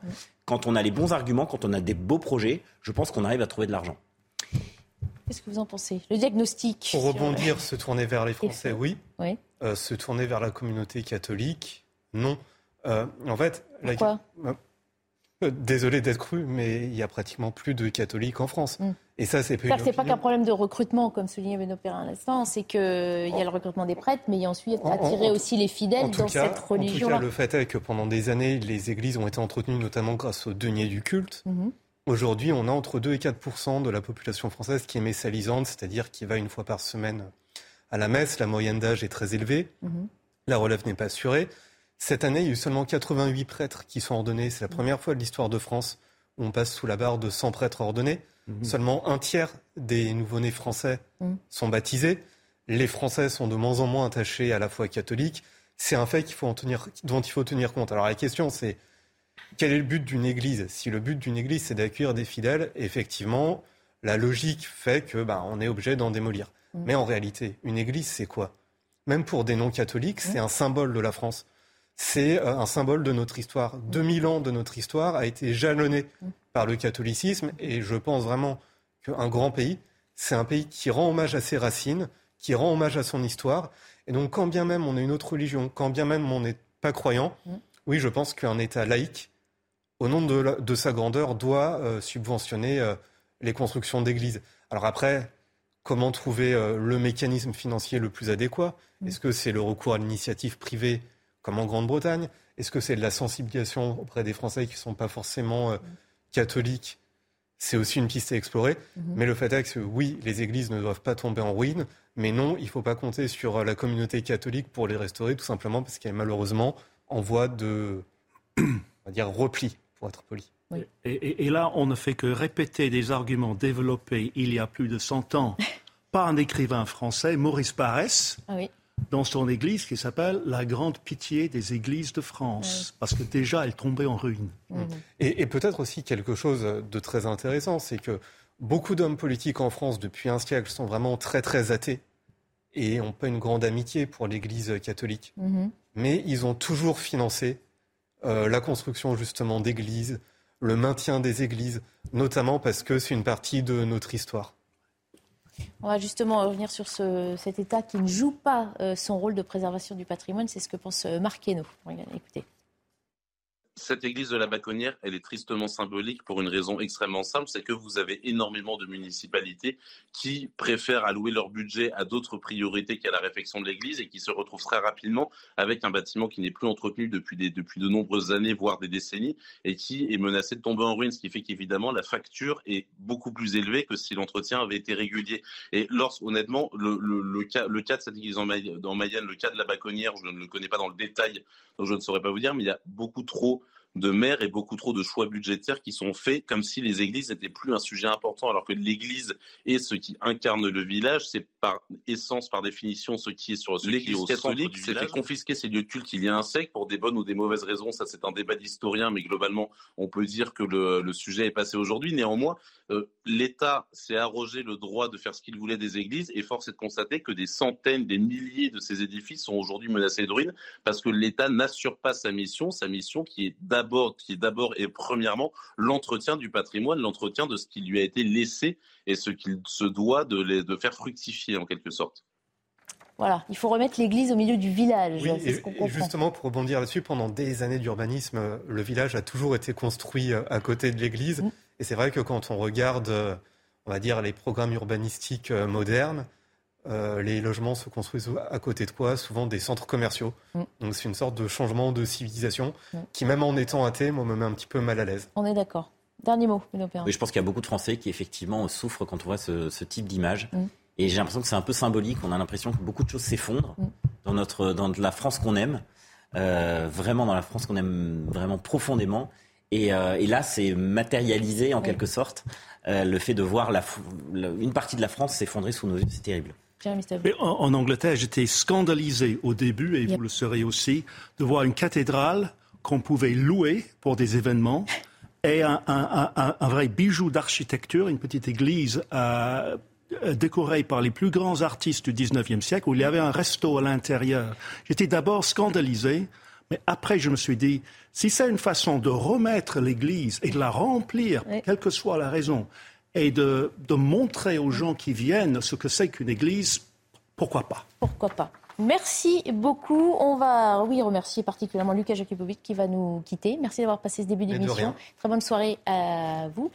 À vous aussi, mais restez avec nous. La soirée se poursuit en notre compagnie, justement. À tout de suite. De retour dans Soir Info, toujours en compagnie de Jérémy Stuff, directeur adjoint euh, de la rédaction de Causeur, et de Benoît Perrin, directeur général de Contribuables Associés. Merci messieurs de continuer de poursuivre avec nous ce décryptage de l'actualité. On va ouvrir une page euh, consommation un petit peu plus légère que les sujets qu'on a abordés euh, auparavant. Depuis plusieurs jours, les vacances de nombreux Français sont gâchés par de la pluie, une météo à laquelle on ne peut évidemment rien et qui, elle, a des conséquences sur nos habitudes alimentaires. Évidemment, avec un temps euh, automnal, on n'a plus envie, on n'a plus envie de manger du melon, peut-être plutôt des pâtes ou une soupe. Tout ça pour dire que les primeurs constatent que leurs clients boudent en ce moment les fruits et les légumes de saison. On va voir ça dans ce reportage signé Dounia Tengour. Abricots, concombres, melons ou encore pastèques, les fruits et légumes de l'été n'ont pas la cote sur les marchés. En cause, le mauvais temps des dernières semaines dans une bonne partie du territoire français. Comme il a moins fait beau, on a moins consommé, c'est vrai. Parce que les fruits, c'est un peu quand il fait chaud qu'on a envie, alors quand il fait froid, on en a moins envie. Avec des étals qui peinent à se vider, les primeurs constatent la baisse significative de la consommation, et ce, malgré des prix nettement réduits. Sur tout ce qui est melon, pastèque, les tomates, on a une baisse d'au moins 25% de la consommation. Sur la pastèque, on est plutôt à 50% de baisse de consommation. Oui, on a baissé nos prix pour essayer que les gens consomment, euh, mais euh, ça n'a pas un effet, euh, ça n'a pas vraiment d'effet. Mais la situation ne devrait pas durer et pourrait même s'améliorer très prochainement pour les maraîchers.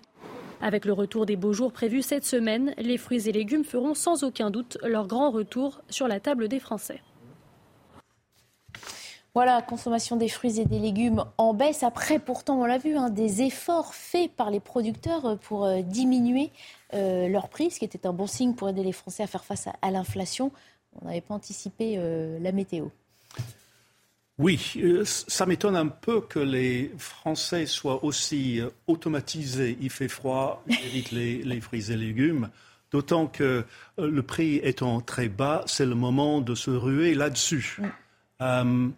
Et euh, on nous enjoint tout le temps de consommer je ne sais plus combien de fruits et légumes par jour. Mhm. Cinq. Cinq fruits et légumes par jour. Euh, je pense, Barbara, que ça s'est dépassé maintenant. Au moins cinq. Oh, voilà, exactement, exactement. Donc, euh, c'est quand même un peu étrange, mais de toute façon, on vient de l'entendre, le prix va remonter. Donc, il faut que je fasse des stocks avant la semaine prochaine. non, ce qui nous amène surtout à, la consommation, à l'inflation, ces prix euh, avec lesquels les Français sont obligés de, jongler. Hein. On, sait que euh, période de crise, il faut se rabattre. Euh, bah, on laisse tomber des fruits et des légumes qui peuvent être plus chers d'ordinaire, et puis on va sur les produits de première nécessité. il y a un vrai combat à faire économiquement en ce moment pour les Français. C'est vrai qu'on voit tous qu'il y a un décalage entre les prix d'avant et les prix d'aujourd'hui. Autrement dit, on a une telle poussée de l'inflation qu'une petite baisse des prix, finalement, on la, on la voit quasiment pas, ou en tout cas, on, la sent pas. Mm. Et euh, on parlera peut-être d'essence tout à l'heure, mais c'est exactement le même sujet. D'après. Euh, on a l'impression que ça monte, ça monte, ça monte. Là, les derniers chiffres montrent qu'il y a un, taux d'inflation de 5% encore mm. par, euh, pour, le, pour, le mois de, pour le mois de juillet dernier. Donc 5%, vous savez, l'inflation est calculée sur une année entière, donc 5% de plus qu'en juillet 2022. Euh, et, c'est vrai que les Français sont euh, manquent de pouvoir d'achat. Mhm. Euh, il y a toujours un lien avec avec les taxes qui sont prélevées par l'État. J'allais y venir.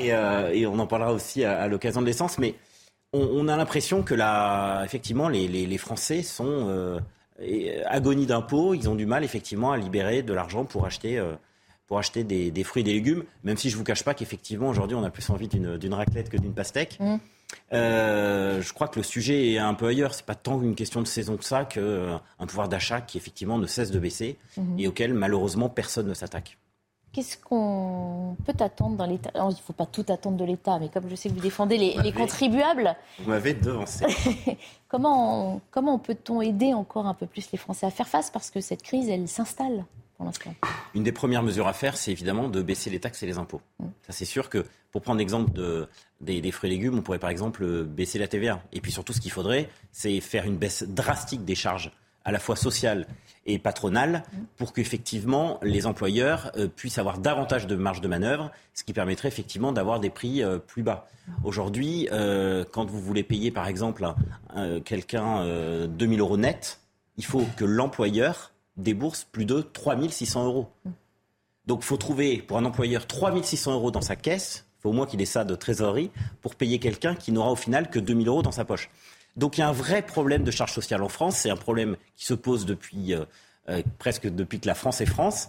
Mais la vraie difficulté, c'est que c'est un problème qui s'accroît. Plus le temps passe, plus les impôts sont importants.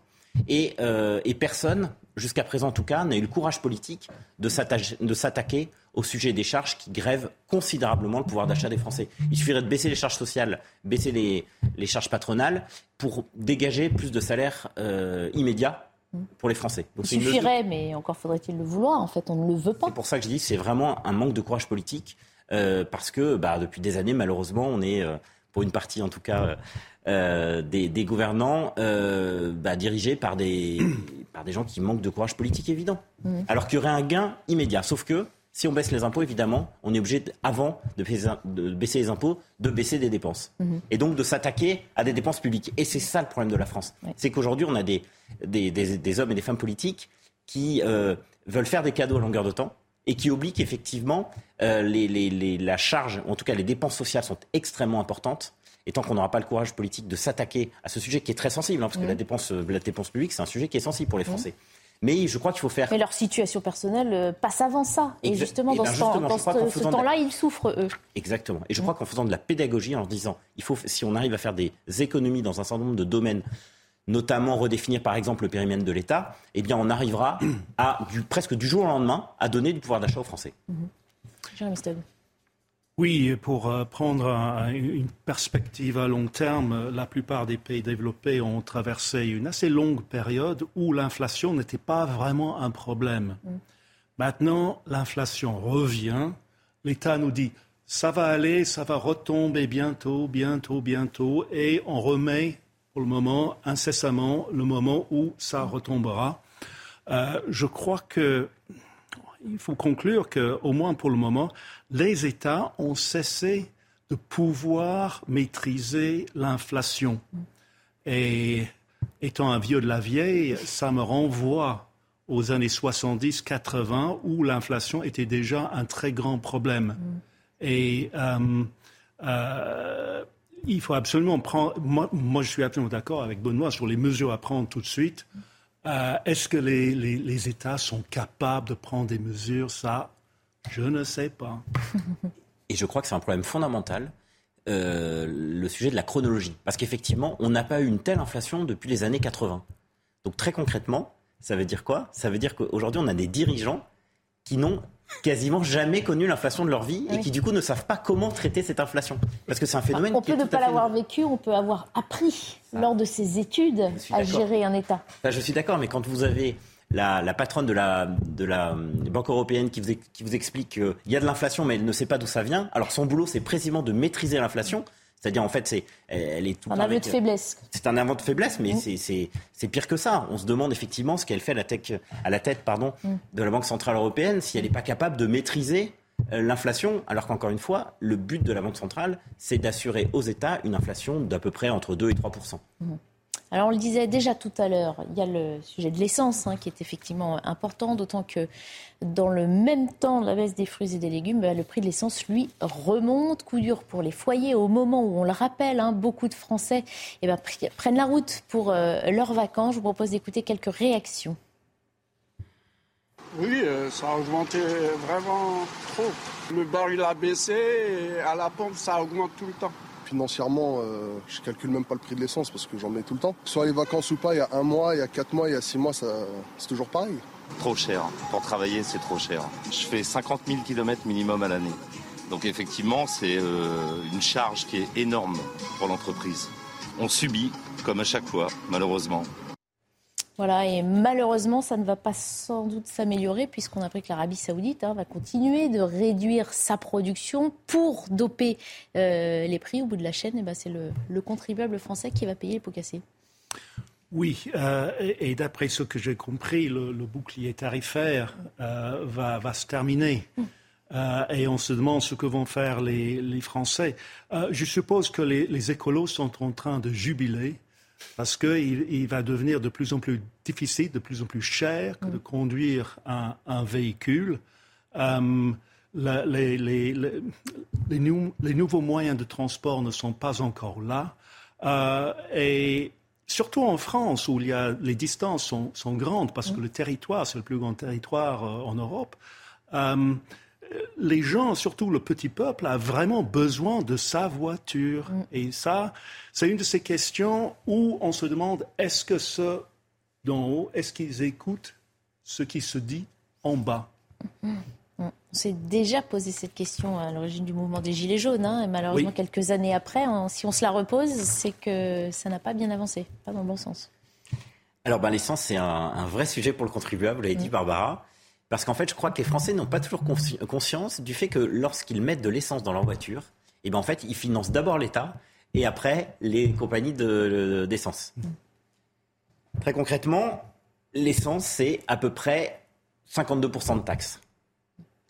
Et sur les 52% de taxes, alors je vais vous faire le, petit descriptif, c'est très rapide. Euh, vous avez la fameuse taxe intérieure de consommation sur les produits énergétiques. Mhm vous avez de la TVA sur le produit, donc sur l'essence en tant que telle, et puis vous avez, magie française, de la TVA sur l'ajustement TICPE, c'est-à-dire de là, une TVA sur une taxe. Mmh. Donc ça fait à peu près, voilà, 52% de taxes, c'est à peu près la moyenne européenne pour le coup. Euh, euh, euh, en termes de taux, en tout cas, la France ne se distingue pas particulièrement de, ses voisins européens. Donc en fait, pour le français, c'est une, c'est une vraie punition, c'est un vrai malheur. En revanche, celui bien sûr qui peut se frotter les mains, c'est l'État. Puisque l'État, plus le prix de l'essence augmente en quelque sorte, puisque c'est plus euh, il, euh, il, peut euh, percevoir des recettes fiscales. la TICPE, pour vous donner une idée, c'est à peu près la quatrième ressource de l'État. C'est à peu près entre 20 et 30 milliards d'euros par an. Et c'est donc un impôt qui permet effectivement à l'État de, bah, de, de, financer une partie de son activité. Donc l'essence, c'est effectivement quelque chose qui est sensible et d'autant qu'aujourd'hui, avec les prix euh, dont on a parlé tout à l'heure, où tout augmente, les vacances sont chères, se nourrir est cher, aller à l'hôtel c'est cher, louer une maison c'est cher, bref, tout est cher. Et euh, le dernier coup de massue, c'est effectivement l'essence. L'essence dont on, effectivement les Français ont besoin pour aller euh, soit travailler durant le cours de l'année, et ou alors partir en vacances. Et ça, c'est encore avant l'augmentation du, du, tarif de l'électricité, donc de 10%, qui va intervenir dès, dès septembre-octobre prochain. Donc encore un coup de massue sur la tête du contribuable français, encore un coup de massue sur euh, effectivement son pouvoir d'achat. Comment on lui explique ça au contribuable français? Parce qu'on s'est déjà posé la question de, réduire sa part de taxes de la part de l'État au moment où justement euh, tout, est, euh, tout a augmenté très vite. C'était la solution qui apparaissait, qui tombait sous le sens de dire bah, si l'État prend un tout petit peu moins de taxes, ça permet au contribuable, à l'automobiliste en tout cas, de ne pas lui avoir le couteau sous la gorge aucun gouvernement ne, choisit cette option-là Alors, je crois qu'en tout cas, pour ce qui concerne l'essence, c'est une espèce de, rideau de fumée qu'on a depuis des années. C'est-à-dire que les Français n'ont pas conscience, encore une fois, de financer l'État lorsqu'ils font un plein euh, d'essence. Est-ce que c'est à eux d'avoir cette conscience-là Vous êtes en train de sous-entendre que ce serait à eux de se rebeller? Non. Alors, d'abord, oui. C'est ce qui s'est passé avec les Gilets jaunes. Mais surtout, je crois que ça serait d'abord à l'État de faire une opération transparence. On est d'accord. En disant, bah, chers amis français, voilà, sachez que sur euh, tel, euh, tel achat, euh, l'État perçoit mm. tant. Et ce qui se passe aujourd'hui, c'est quand vous avez une augmentation justement à la pompe, le réflexe des Français, c'est de dire ah là là, décidément, les pétroliers s'en mettent plein les poches, ce qui est d'ailleurs en partie vrai, parce que mm. les pétroliers gagnent de l'argent, mais ils ont l'impression que tout va dans la poche du pétrolier, en mm. oubliant effectivement que une partie non négligeable, on vient de le dire, une majorité, effectivement, part en impôts.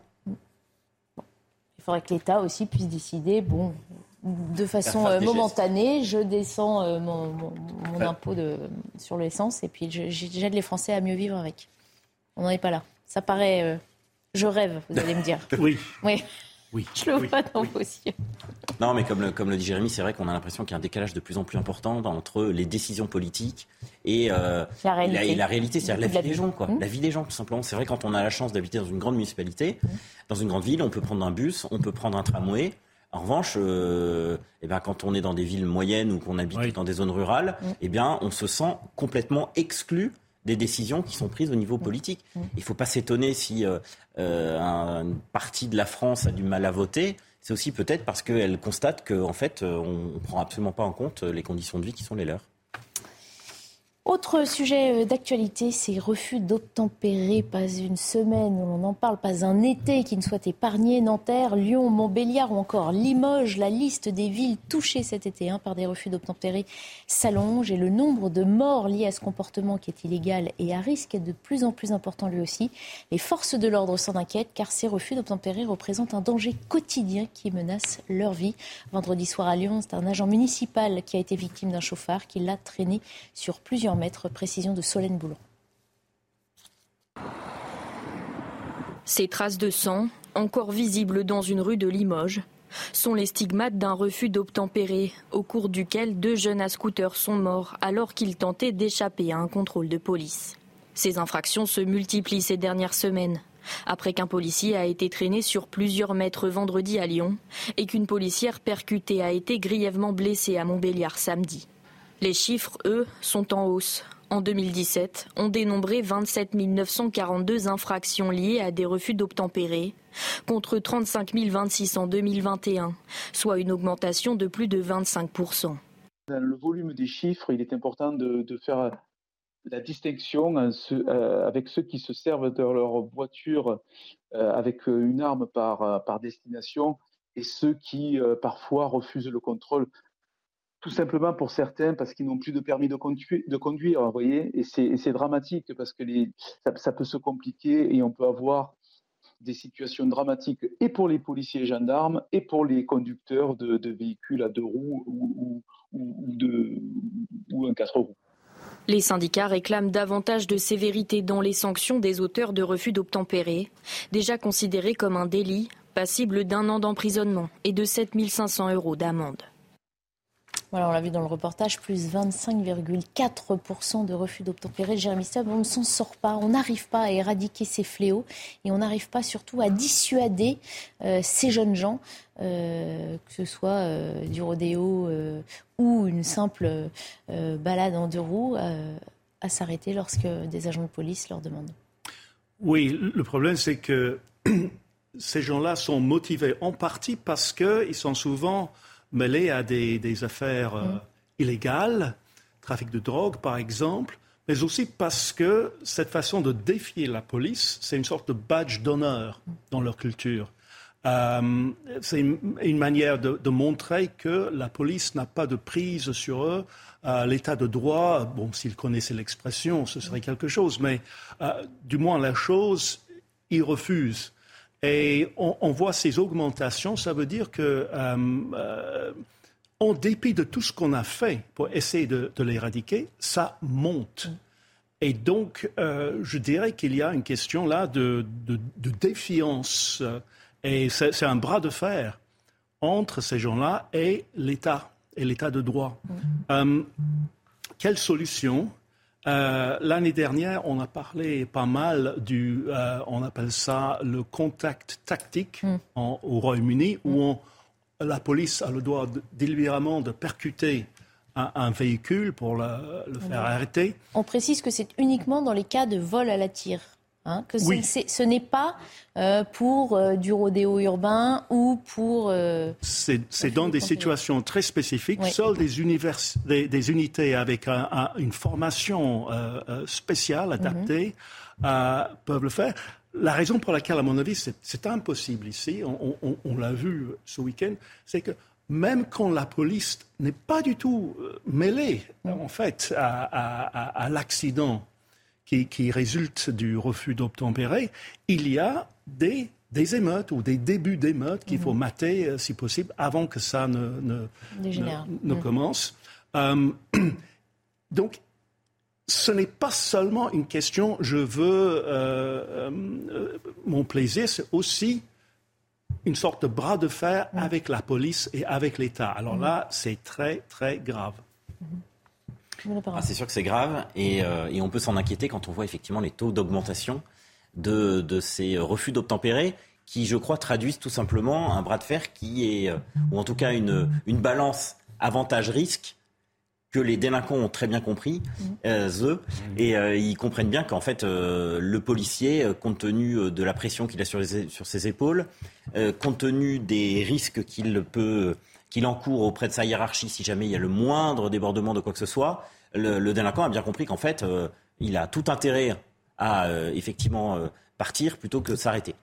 Alors, la bonne nouvelle quand même, c'est la porte-parole de la police nationale qui nous l'a donné il y, a quelques, il y a quelques jours, qui nous a donné quand même, à l'occasion de ces refus d'obtempérer, le nombre de tirs des policiers.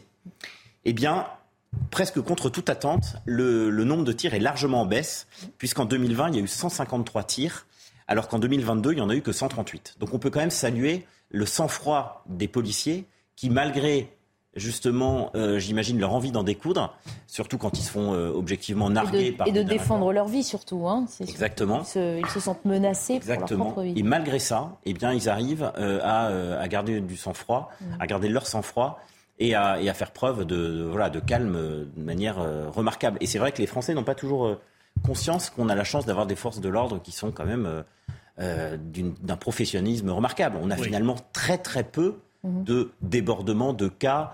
Euh, d'ailleurs, quand il y en a, ça fait l'une des médias. Preuve qu'il y en a peu. Euh, mais quand on voit des, problématiques qui peuvent se poser aux, États-Unis, par exemple, où les interventions de la police sont un peu plus musclées, peut se dire qu'en France, on a plutôt des gentils policiers plutôt que des cow-boys. Hein. Et face à ces euh, refus d'obtempérer, sachez que la police nationale ou police municipale, toutes sont euh, exposées. Je voulais euh, vous faire entendre le président de la Fédération nationale des policiers municipaux. Lorsqu'un policier demande à quelqu'un de s'arrêter, on doit s'arrêter, c'est la règle. Aujourd'hui, ça ne l'est plus. C'est vraiment un problème et on en arrive à, des situations comme hier hein, ou comme cette semaine. Hein, vous voyez déjà trois cas, un policier municipal blessé, une policière nationale blessée, euh, deux morts euh, parce qu'on refuse d'obtempérer, à savoir aussi que les collègues très très souvent arrêtent euh, la poursuite hein, du véhicule à cause justement des risques pris par les délinquants, ce qui n'empêche pas les délinquants, comme on l'a vu encore ce week-end, de continuer à, à, tenter d'échapper à la police qui n'est déjà plus derrière et en arriver à un drame comme ça, voilà, deux morts, c'est inadmissible. Voilà, je voulais qu'on revienne sur ce que, une partie de la, la phrase de Thierry Colomar qui dit que la police met souvent fin à la poursuite d'elle-même pour éviter de prendre ou d'exposer ces individus à des risques supplémentaires. C'est-à-dire qu'elle est même, euh, elle va à l'encontre de sa mission, elle renonce à sa mission. Ça aussi, c'est important. Ça veut dire qu'elle qu'elle abandonne une partie de son, du terrain. Alors, elle abandonne grave. ses missions, et c'est très grave parce que je crois qu'une des raisons du consentement à l'impôt, justement, mmh. C'est de euh, d'avoir l'État qui assure sa protection. Mmh. Euh, il suffit de lire d'ailleurs l'article 2 de la Déclaration des droits de l'homme qui stipule que l'État doit protéger euh, les, libertés, la propriété euh, individuelle et puis doit assurer à chaque citoyen une sécurité absolue. Donc on a l'impression que l'État, justement, c'est un peu le même sujet que tout à l'heure, on a l'impression que l'État se mêle de tout, subventionne à tort et à travers un certain nombre de, un certain nombre de missions et oublie sa mission essentielle. Donc on a envie de dire, un peu comme on dirait à un enfant, euh, euh, avant de jouer, fais ton travail. Et ben là, on a envie de dire à l'État, euh, avant de t'occuper de problématiques qui sont pas probablement pas centrales dans la vie des Français, occupe-toi d'abord du boulot qui est le tien. Occupe-toi de la mission pour laquelle on te paye. La police qui d'elle-même recule elle n'est pas faite pour ça et on connaît euh, le professionnalisme des policiers et la, ferveur qu'ils ont à mener leur mission, mais ils disent dans le même temps, face à des individus qui, prennent des risques pour eux-mêmes et qui les menacent eux, ils préfèrent euh, renoncer. Non, mais euh, en tant qu'étranger, je peux dire aux Français, vous, vous, ne savez pas combien vous avez de la chance d'avoir des forces de l'ordre qui sont aussi professionnelles dans toutes sortes de situations. C'est vraiment remarquable. mais il y a il y a là une question euh, qui est que euh, nous savons que la police peut être découragée par le fait que si jamais leur action provoque une mort, mhm. eux, ils vont finir mhm. eux-mêmes en prison. Mhm. Et c'est ça un peu la difficulté. Euh, après la mort de Naël, il y a eu une bataille des chiffres entre le ministre de l'Intérieur et certains spécialistes universitaires est-ce que le nombre des, morts suite euh, à, l'intervention d'un policier avec euh, son, arme à feu avait augmenté après 2007, mhm. quand la police a eu le même droit que la gendarmerie d'avoir recours euh, dans certaines situations à son arme à feu? Mais la plupart des gens qui ont commenté ça ont supposé immédiatement que, ah, depuis 2017, la police a mm. le doigt plus, plus, plus facile mm-hmm. sur la gâchette. Ils n'ont pas pensé, ah, peut-être que les voyous ont le pied plus léger mm. sur le champignon et que la police fait face à une violence qui, qui, monte. Et on revient à cette expression violence policière. Euh, oui, peut-être dans l'histoire, il y a eu des violences policières. C'est une violence qui ne vient que d'un policier qui n'est pas provoqué, etc., Mais la plupart des cas dont on parle, ce sont des cas d'incidents violents où on ne peut pas participer à l'incident sans avoir recours à la violence. Et ça, ce n'est pas très juste pour les forces de l'ordre. Et ce qui est frappant quand on entend les responsables d'un certain nombre de, de polices municipales, c'est le manque d'enthousiasme de certains maires à donner les moyens euh, nécessaires justement à ce que les polices municipales puissent faire leur travail. Encore une fois, il ne s'agit pas de, de, faire de l'idéologie. Euh, c'est simplement, il y a des problèmes, il faut les régler. Il y a des problèmes d'insécurité, il faut les régler. Il n'y a pas à mettre de, politique là-dedans. Il y a juste à régler le problème des Français, le problème des gens. Là certains, c'est politique. Voilà, vous avez tout dit. Alors justement, euh, il aime régulièrement mettre son grain de sel dans la politique ou l'évolution de notre société. Et cette fois, c'est au sujet du travail de la police et du contexte actuel hein, vécu par tous euh, les fonctionnaires de police que le rappeur Booba a encore euh, frappé. Euh, dans une interview, il a déclaré, regardez, la police, le système judiciaire-carcéral et plus globalement l'État euh, ne se font pas respecter. Les jeunes n'ont pas peur de la police. L'État est beaucoup trop mou est faible. Alors, il y a plusieurs parties hein, dans ces phrases qu'on peut commenter. Euh, dire que euh, les jeunes n'ont pas peur de la police, c'est un, c'est un constat que d'autres font aussi. Euh, L'État est beaucoup trop mou et faible. Comment vous prenez ces, ces propos hein, de la part de quelqu'un qu'on n'entend généralement pas sur, sur ces sujets? Jérémy Stubb, avez-vous été surpris?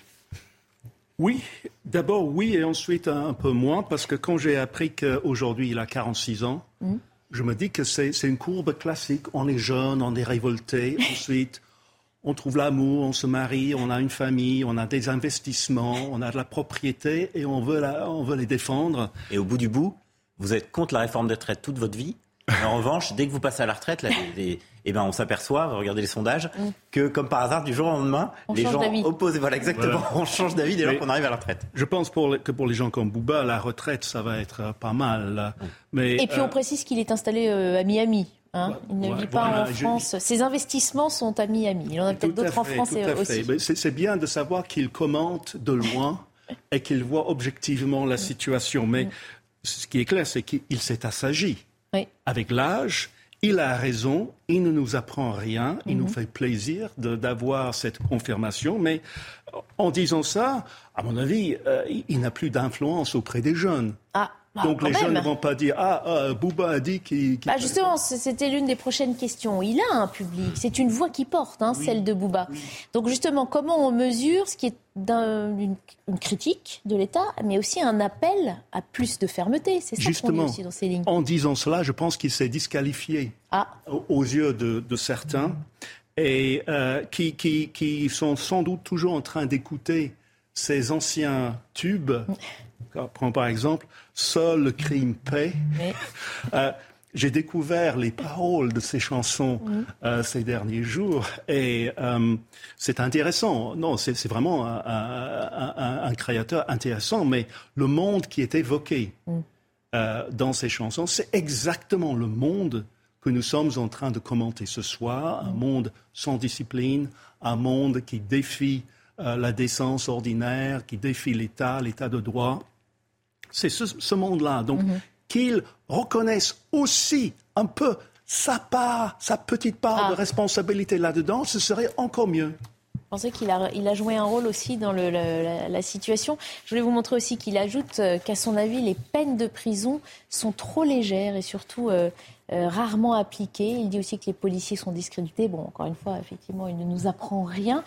Mais c'est assez étonnant qu'il participe à ce genre de débat. Comment vous l'expliquez?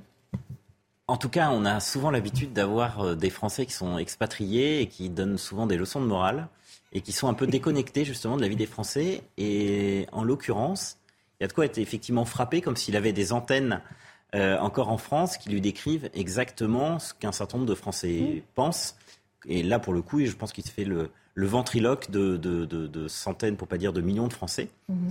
Euh, il est effectivement, euh, il habite aux États-Unis. On peut, petite parenthèse, regretter qu'il soit pas en France. Il a avoué. Mais il se partage entre les deux pays. aux hein. États-Unis Je pour des pense qu'il reste fiscales. très connecté euh, Oui, mais il est parti la pour des raisons fiscales. Ah, C'est quand même dommage qu'on soit pas en mesure, justement, de garder des gens qui ont réussi dans la vie. Ça, c'est un euh, autre débat.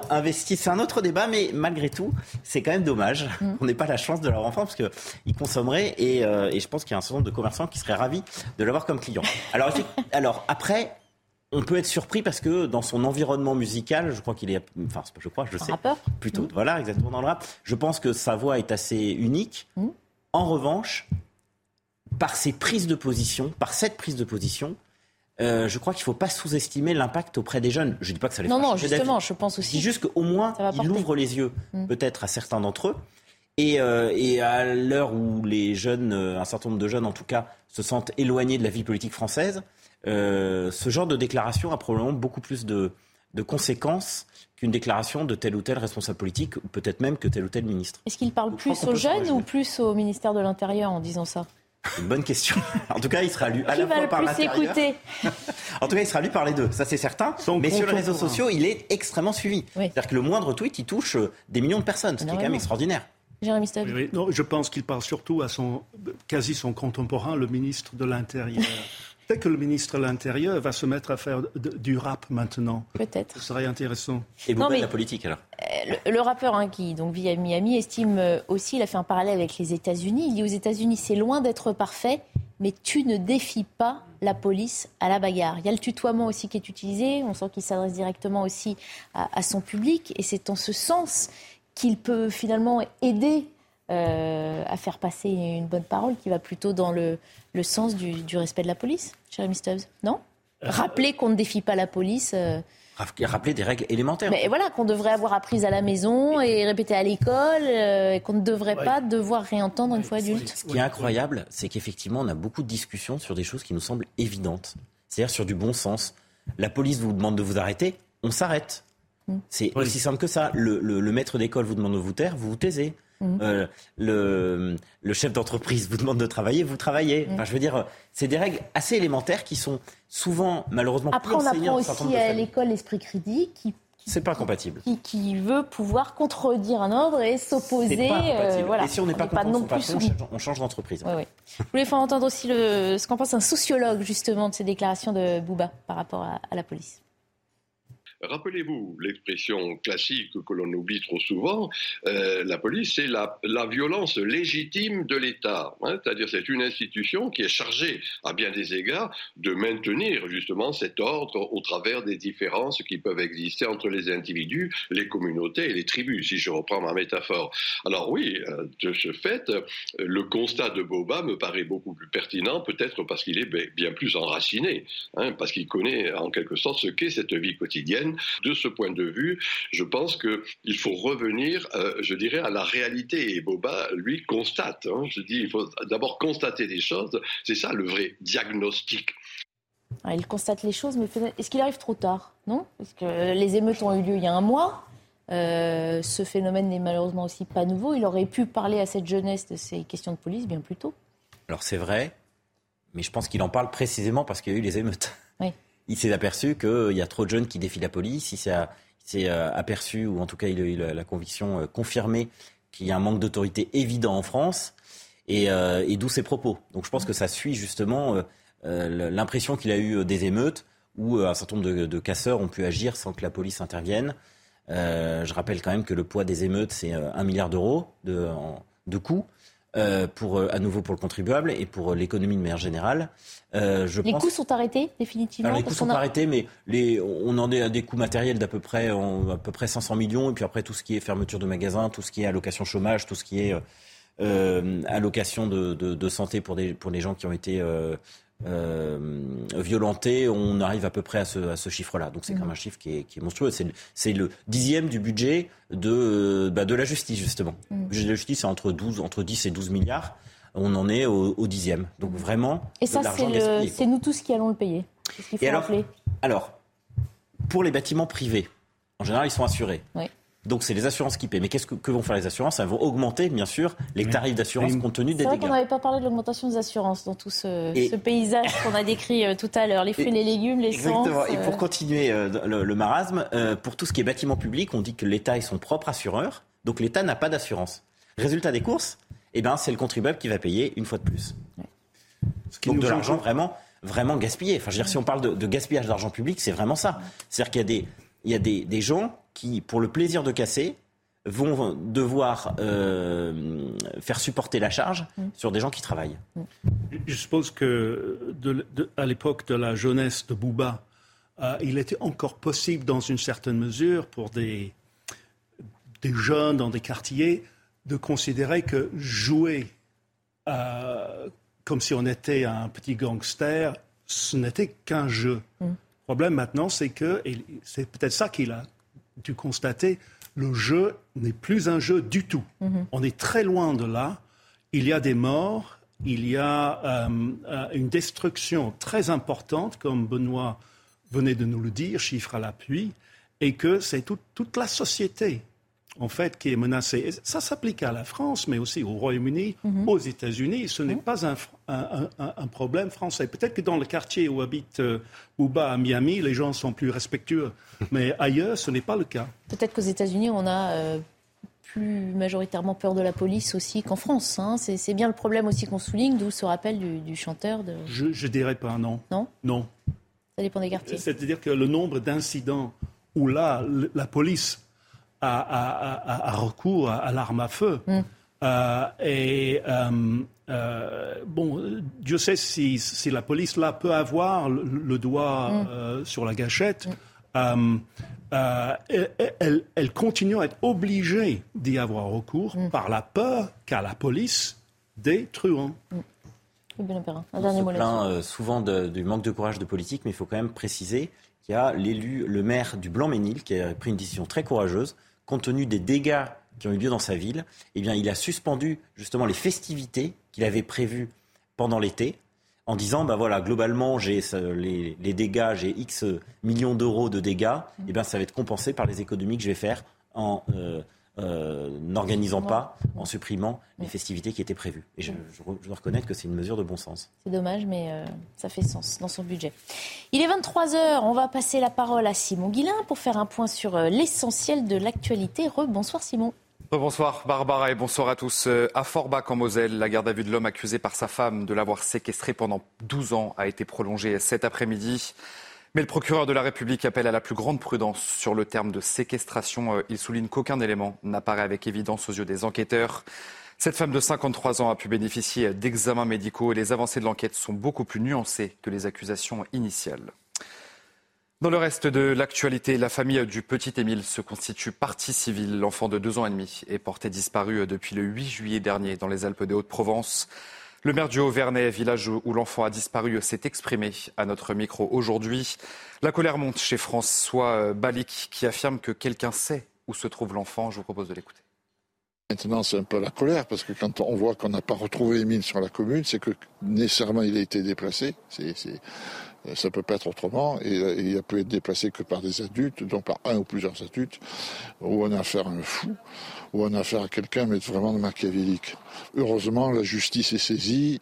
Espérons que la justice, euh, euh moi j'ai tout fait pour que la justice, que les investigations puissent aboutir, que la justice trouve la, raison de cette disparition et qu'on sanctionne les, les auteurs de, de, de ces faits. Et puis mauvaise nouvelle pour les automobilistes, surtout euh, en pleine vacances d'été, puisque les prix des carburants repartent une nouvelle fois à la hausse.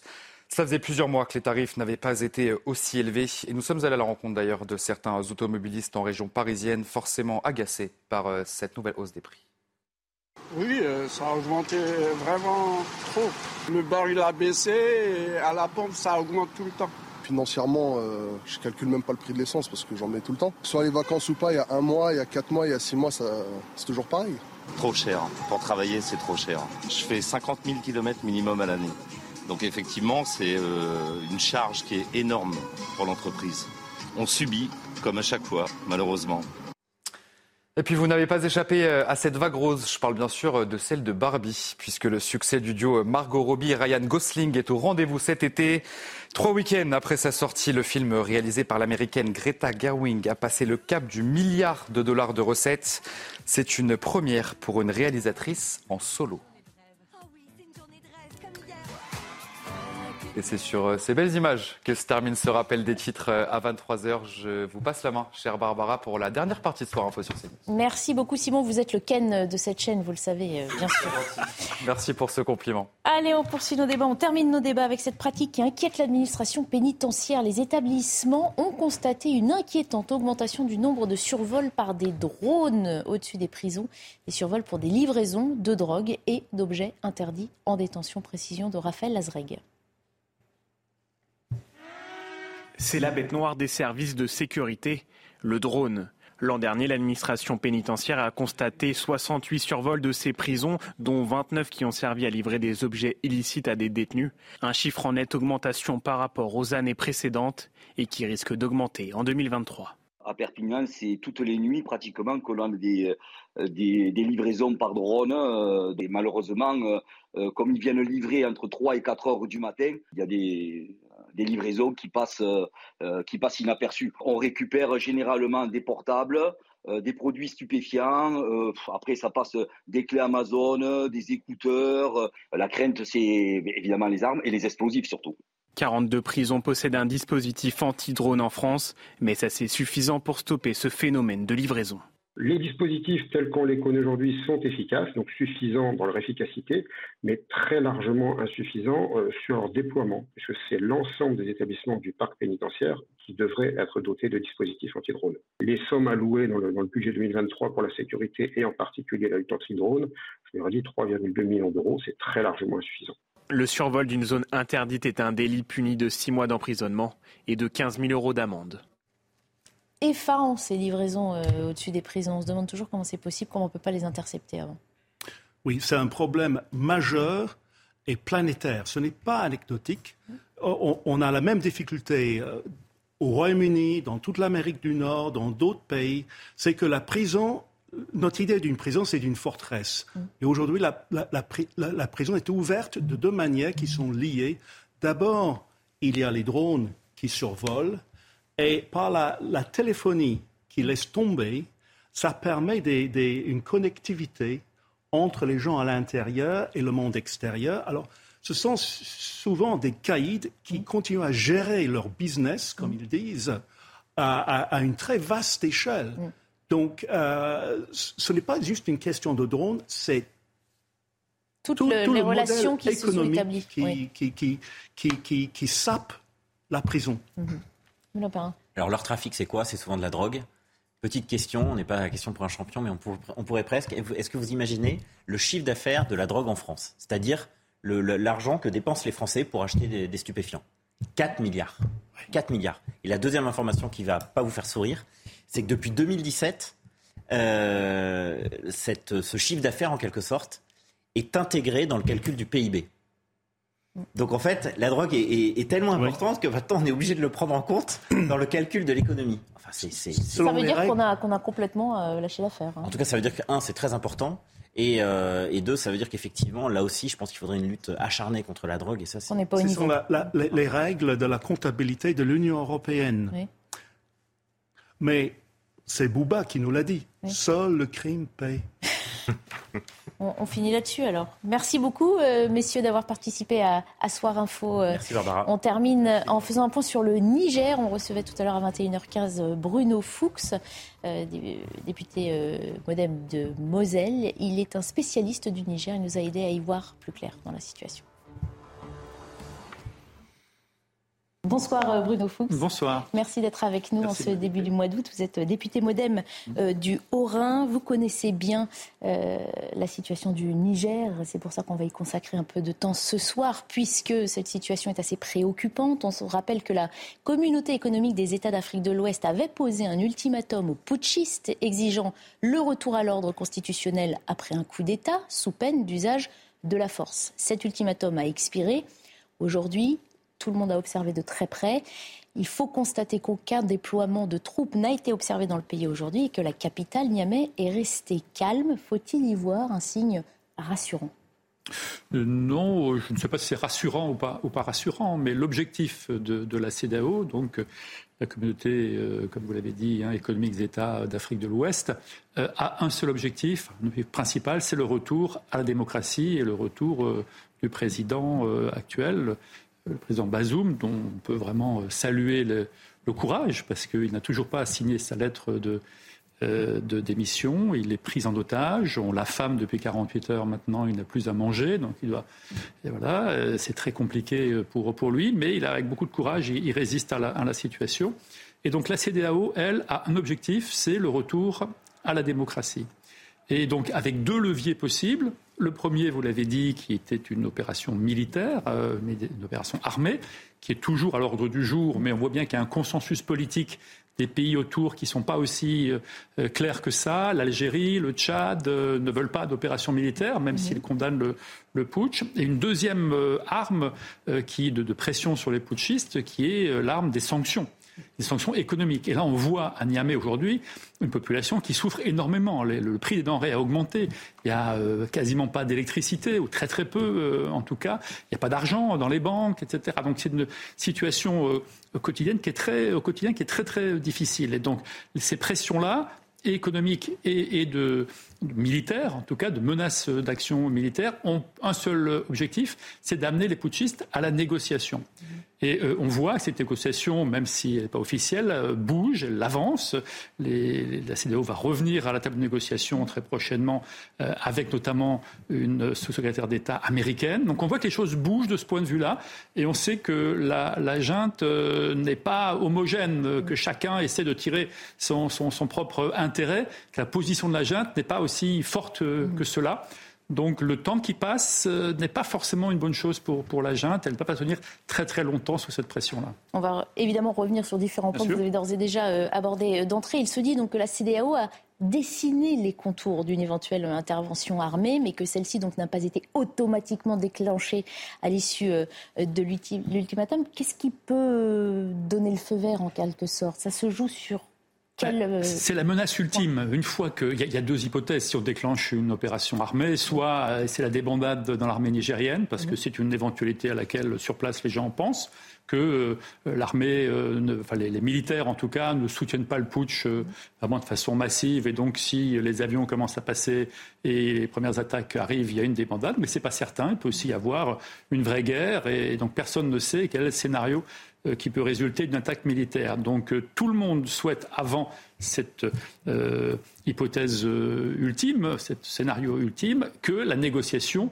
aboutisse. Et donc c'est ça qu'essaye aujourd'hui de faire et la CDAO et les Américains, une partie de gens on ne voit pas aujourd'hui publiquement mmh. l'action, mais qui, de façon souterraine, essayent de faire évoluer la situation pour trouver un, point d'équilibre mmh. qui permettrait aux putschistes de sauver la face, mais euh, aussi euh, au président Bazoum de reprendre le pouvoir.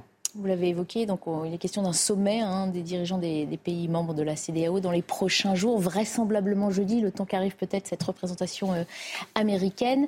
On sait que cette solution diplomatique, tout le monde la soutient, y compris la France, l'Allemagne et l'Italie se sont prononcés pour. On sait aussi que d'autres scénarios ont révélé par le passé que la diplomatie n'aboutit pas forcément dans ces contextes très, très durs. Oui, mais là, les, pays les, premiers concernés, ce sont les pays euh, africains, les pays de la zone.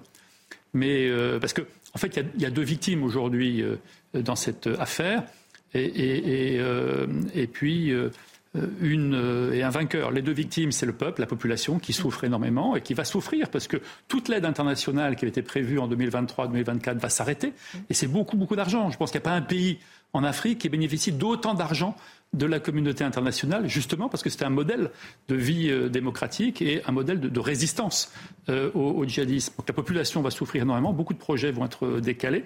Et puis la démocratie, bien sûr, qui va être en échec si les putschistes continuent leur effet. Et puis le grand vainqueur, ce sont les djihadistes.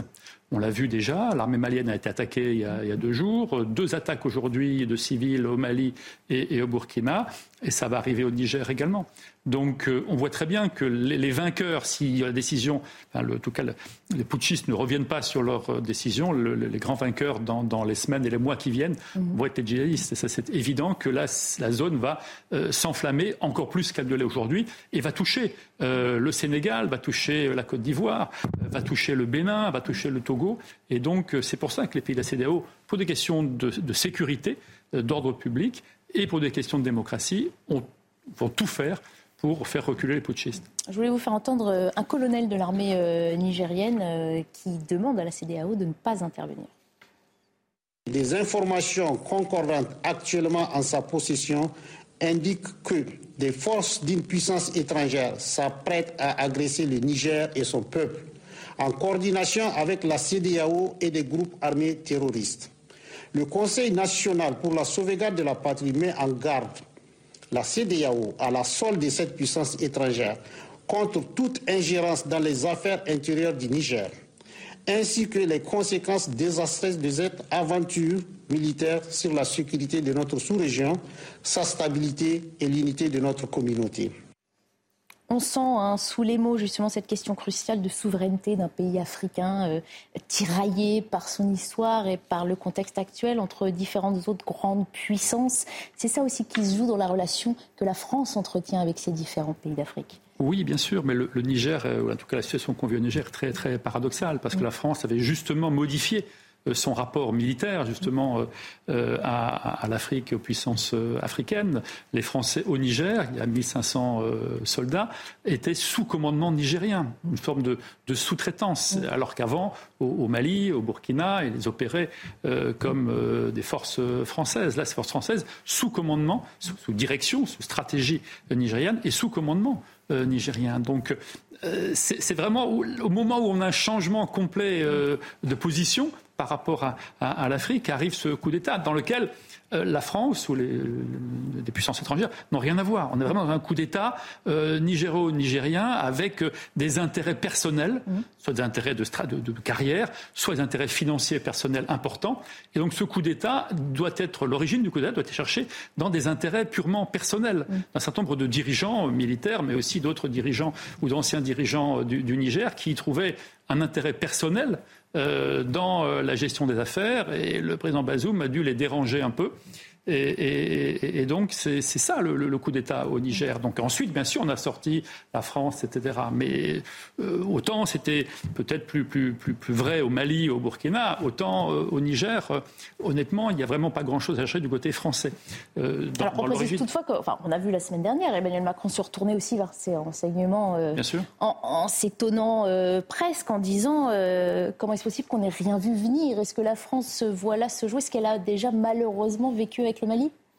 Non, je pense qu'effectivement, il y avait, il y a, moi j'ai vu au Niger, j'ai eu des, étrangers au Niger qui euh, m'avaient donné des éléments justement d'inquiétude sur les décisions prises par le, par le président Bazoum qui gênaient un certain nombre d'acteurs euh, localement. Donc il y avait des, il y avait des signaux. Donc ça, il faut regarder vraiment le rôle des services français.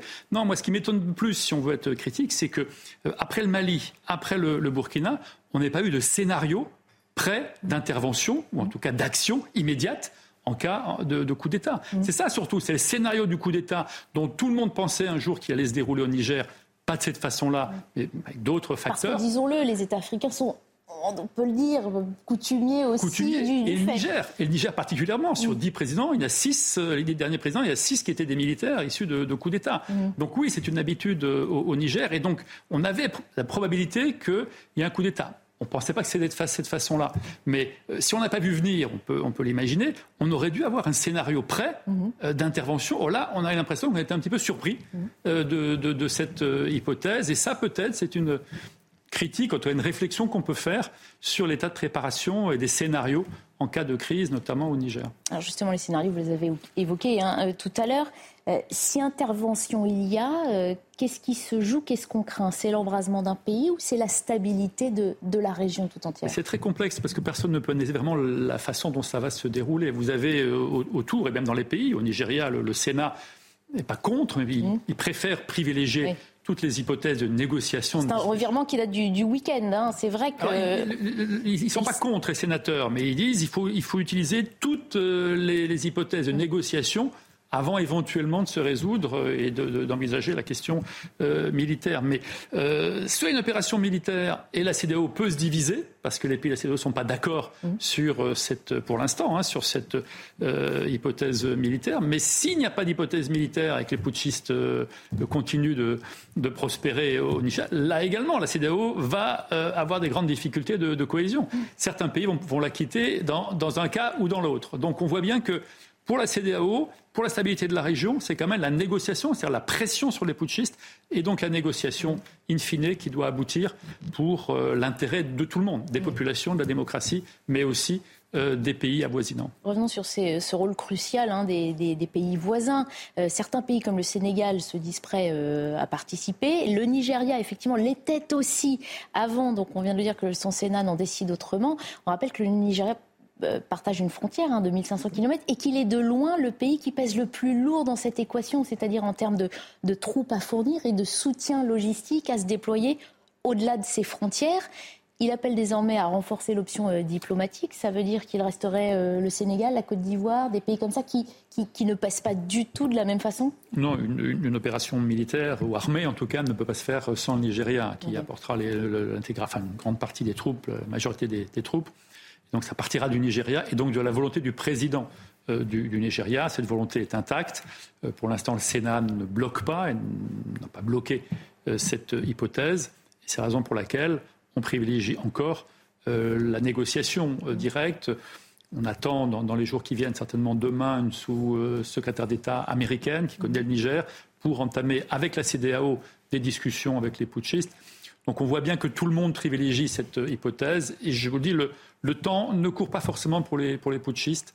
Et donc, euh, parce qu'ils sont pas très, euh, ils s'entendent pas forcément très bien, parce que chacun a des intérêts différents. Mm. On est vraiment dans un côté d'intérêt, d'intérêt personnel. On sait qui sont ces putschistes? Ben, on a, on a ceux que l'on voit là. avec Jean Chani en, en tête. Au-delà mais, de ce qu'on voit. Mais derrière, en mm. deuxième ligne, il y a d'autres euh, mm. personnages, soit politiques, soit économiques, qui attendent leur euh, leur tour également est de tirer profit de, ce coup d'État. Donc pas prendre trop de risques, mais tirer des, profits. Euh, par exemple, il y a toute une guerre économique euh, autour de l'exploitation du pétrole. On n'en a pas parlé encore, mais effectivement, on, se doute que c'est ce qui est le plus stratégique au-dessous de ces négociations. En gros, il y a des questions de stratégie personnelle, c'est-à-dire de, carrière pour un certain nombre d'entre eux, mais il y a aussi une grande partie d'intérêt économique. Intérêt économique, on parle beaucoup de l'uranium, mais plus, euh, à mon avis, intéressant, c'est l'ensemble des projets qui sont faits au Niger, et particulièrement projets pétroliers, puisqu'en 2024, euh, le Niger va exploiter du pétrole. Les Chinois ont un pipeline qu'ils ont commencé à, construire, qui, qui, est abouti sur la partie nigérienne, dans laquelle ils ont mis 2 milliards et demi euh, de, dollars, et, l'exploitation va démarrer. Et je pense qu'une des, des clés, parce qu'il y en a plusieurs, de ce coup doit, doit, être à chercher dans euh, l'activité économique euh, qui se passe au Niger, notamment le pétrole, euh, qui pourrait être à l'origine d'une partie des motivations des putschistes déclarés, publiquement connus, et d'autres qui sont encore plus en, deuxième ligne. Pour finir, je voudrais qu'on revienne sur le rôle éventuel que la France peut ou doit jouer. On a entendu beaucoup de discours anti-français aussi hein, de la part de certaines voix. On se doute que ça ne représente peut-être pas l'opinion générale de tout ce pays. Ce qu'on entend surtout en ce moment, ça vient de, Niamey. La France a-t-elle encore un rôle à jouer ou est-ce qu'elle doit s'effacer et euh, laisser cette souveraineté euh, La France a un rôle à jouer. Il faut savoir quel rôle a, joué. Par exemple, vous avez l'exploitation des mines d'uranium euh, dans le Nord, notamment. Il y a plus de 2000 Nigériens qui travaillent là. Euh, si la France quitte ses mines, il va y avoir euh, des djihadistes ou, des Russes.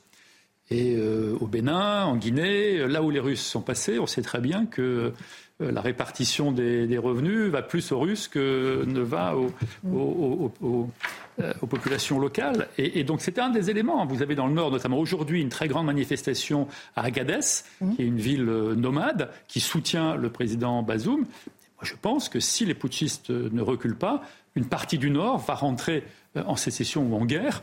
Euh, et dans le Nord, il y a des ressources euh, minières, pétrolières, d'uranium qui font qu'il y a de l'économie là-bas. Donc attention à un risque aussi de partition du, Niger, qui n'est pas encore le cas aujourd'hui, mais qui pourrait être le cas si un accord n'est pas trouvé. Et quand vous êtes un, un général putschiste comme le général Chiani, vous devez avoir en tête ça. Vous ne pouvez pas être l'homme qui va qui va euh, concourir à la perte de votre propre pays. Il doit y avoir ça un moment euh, qu'on doit lui, apporter aux oreilles. Il a cette responsabilité-là.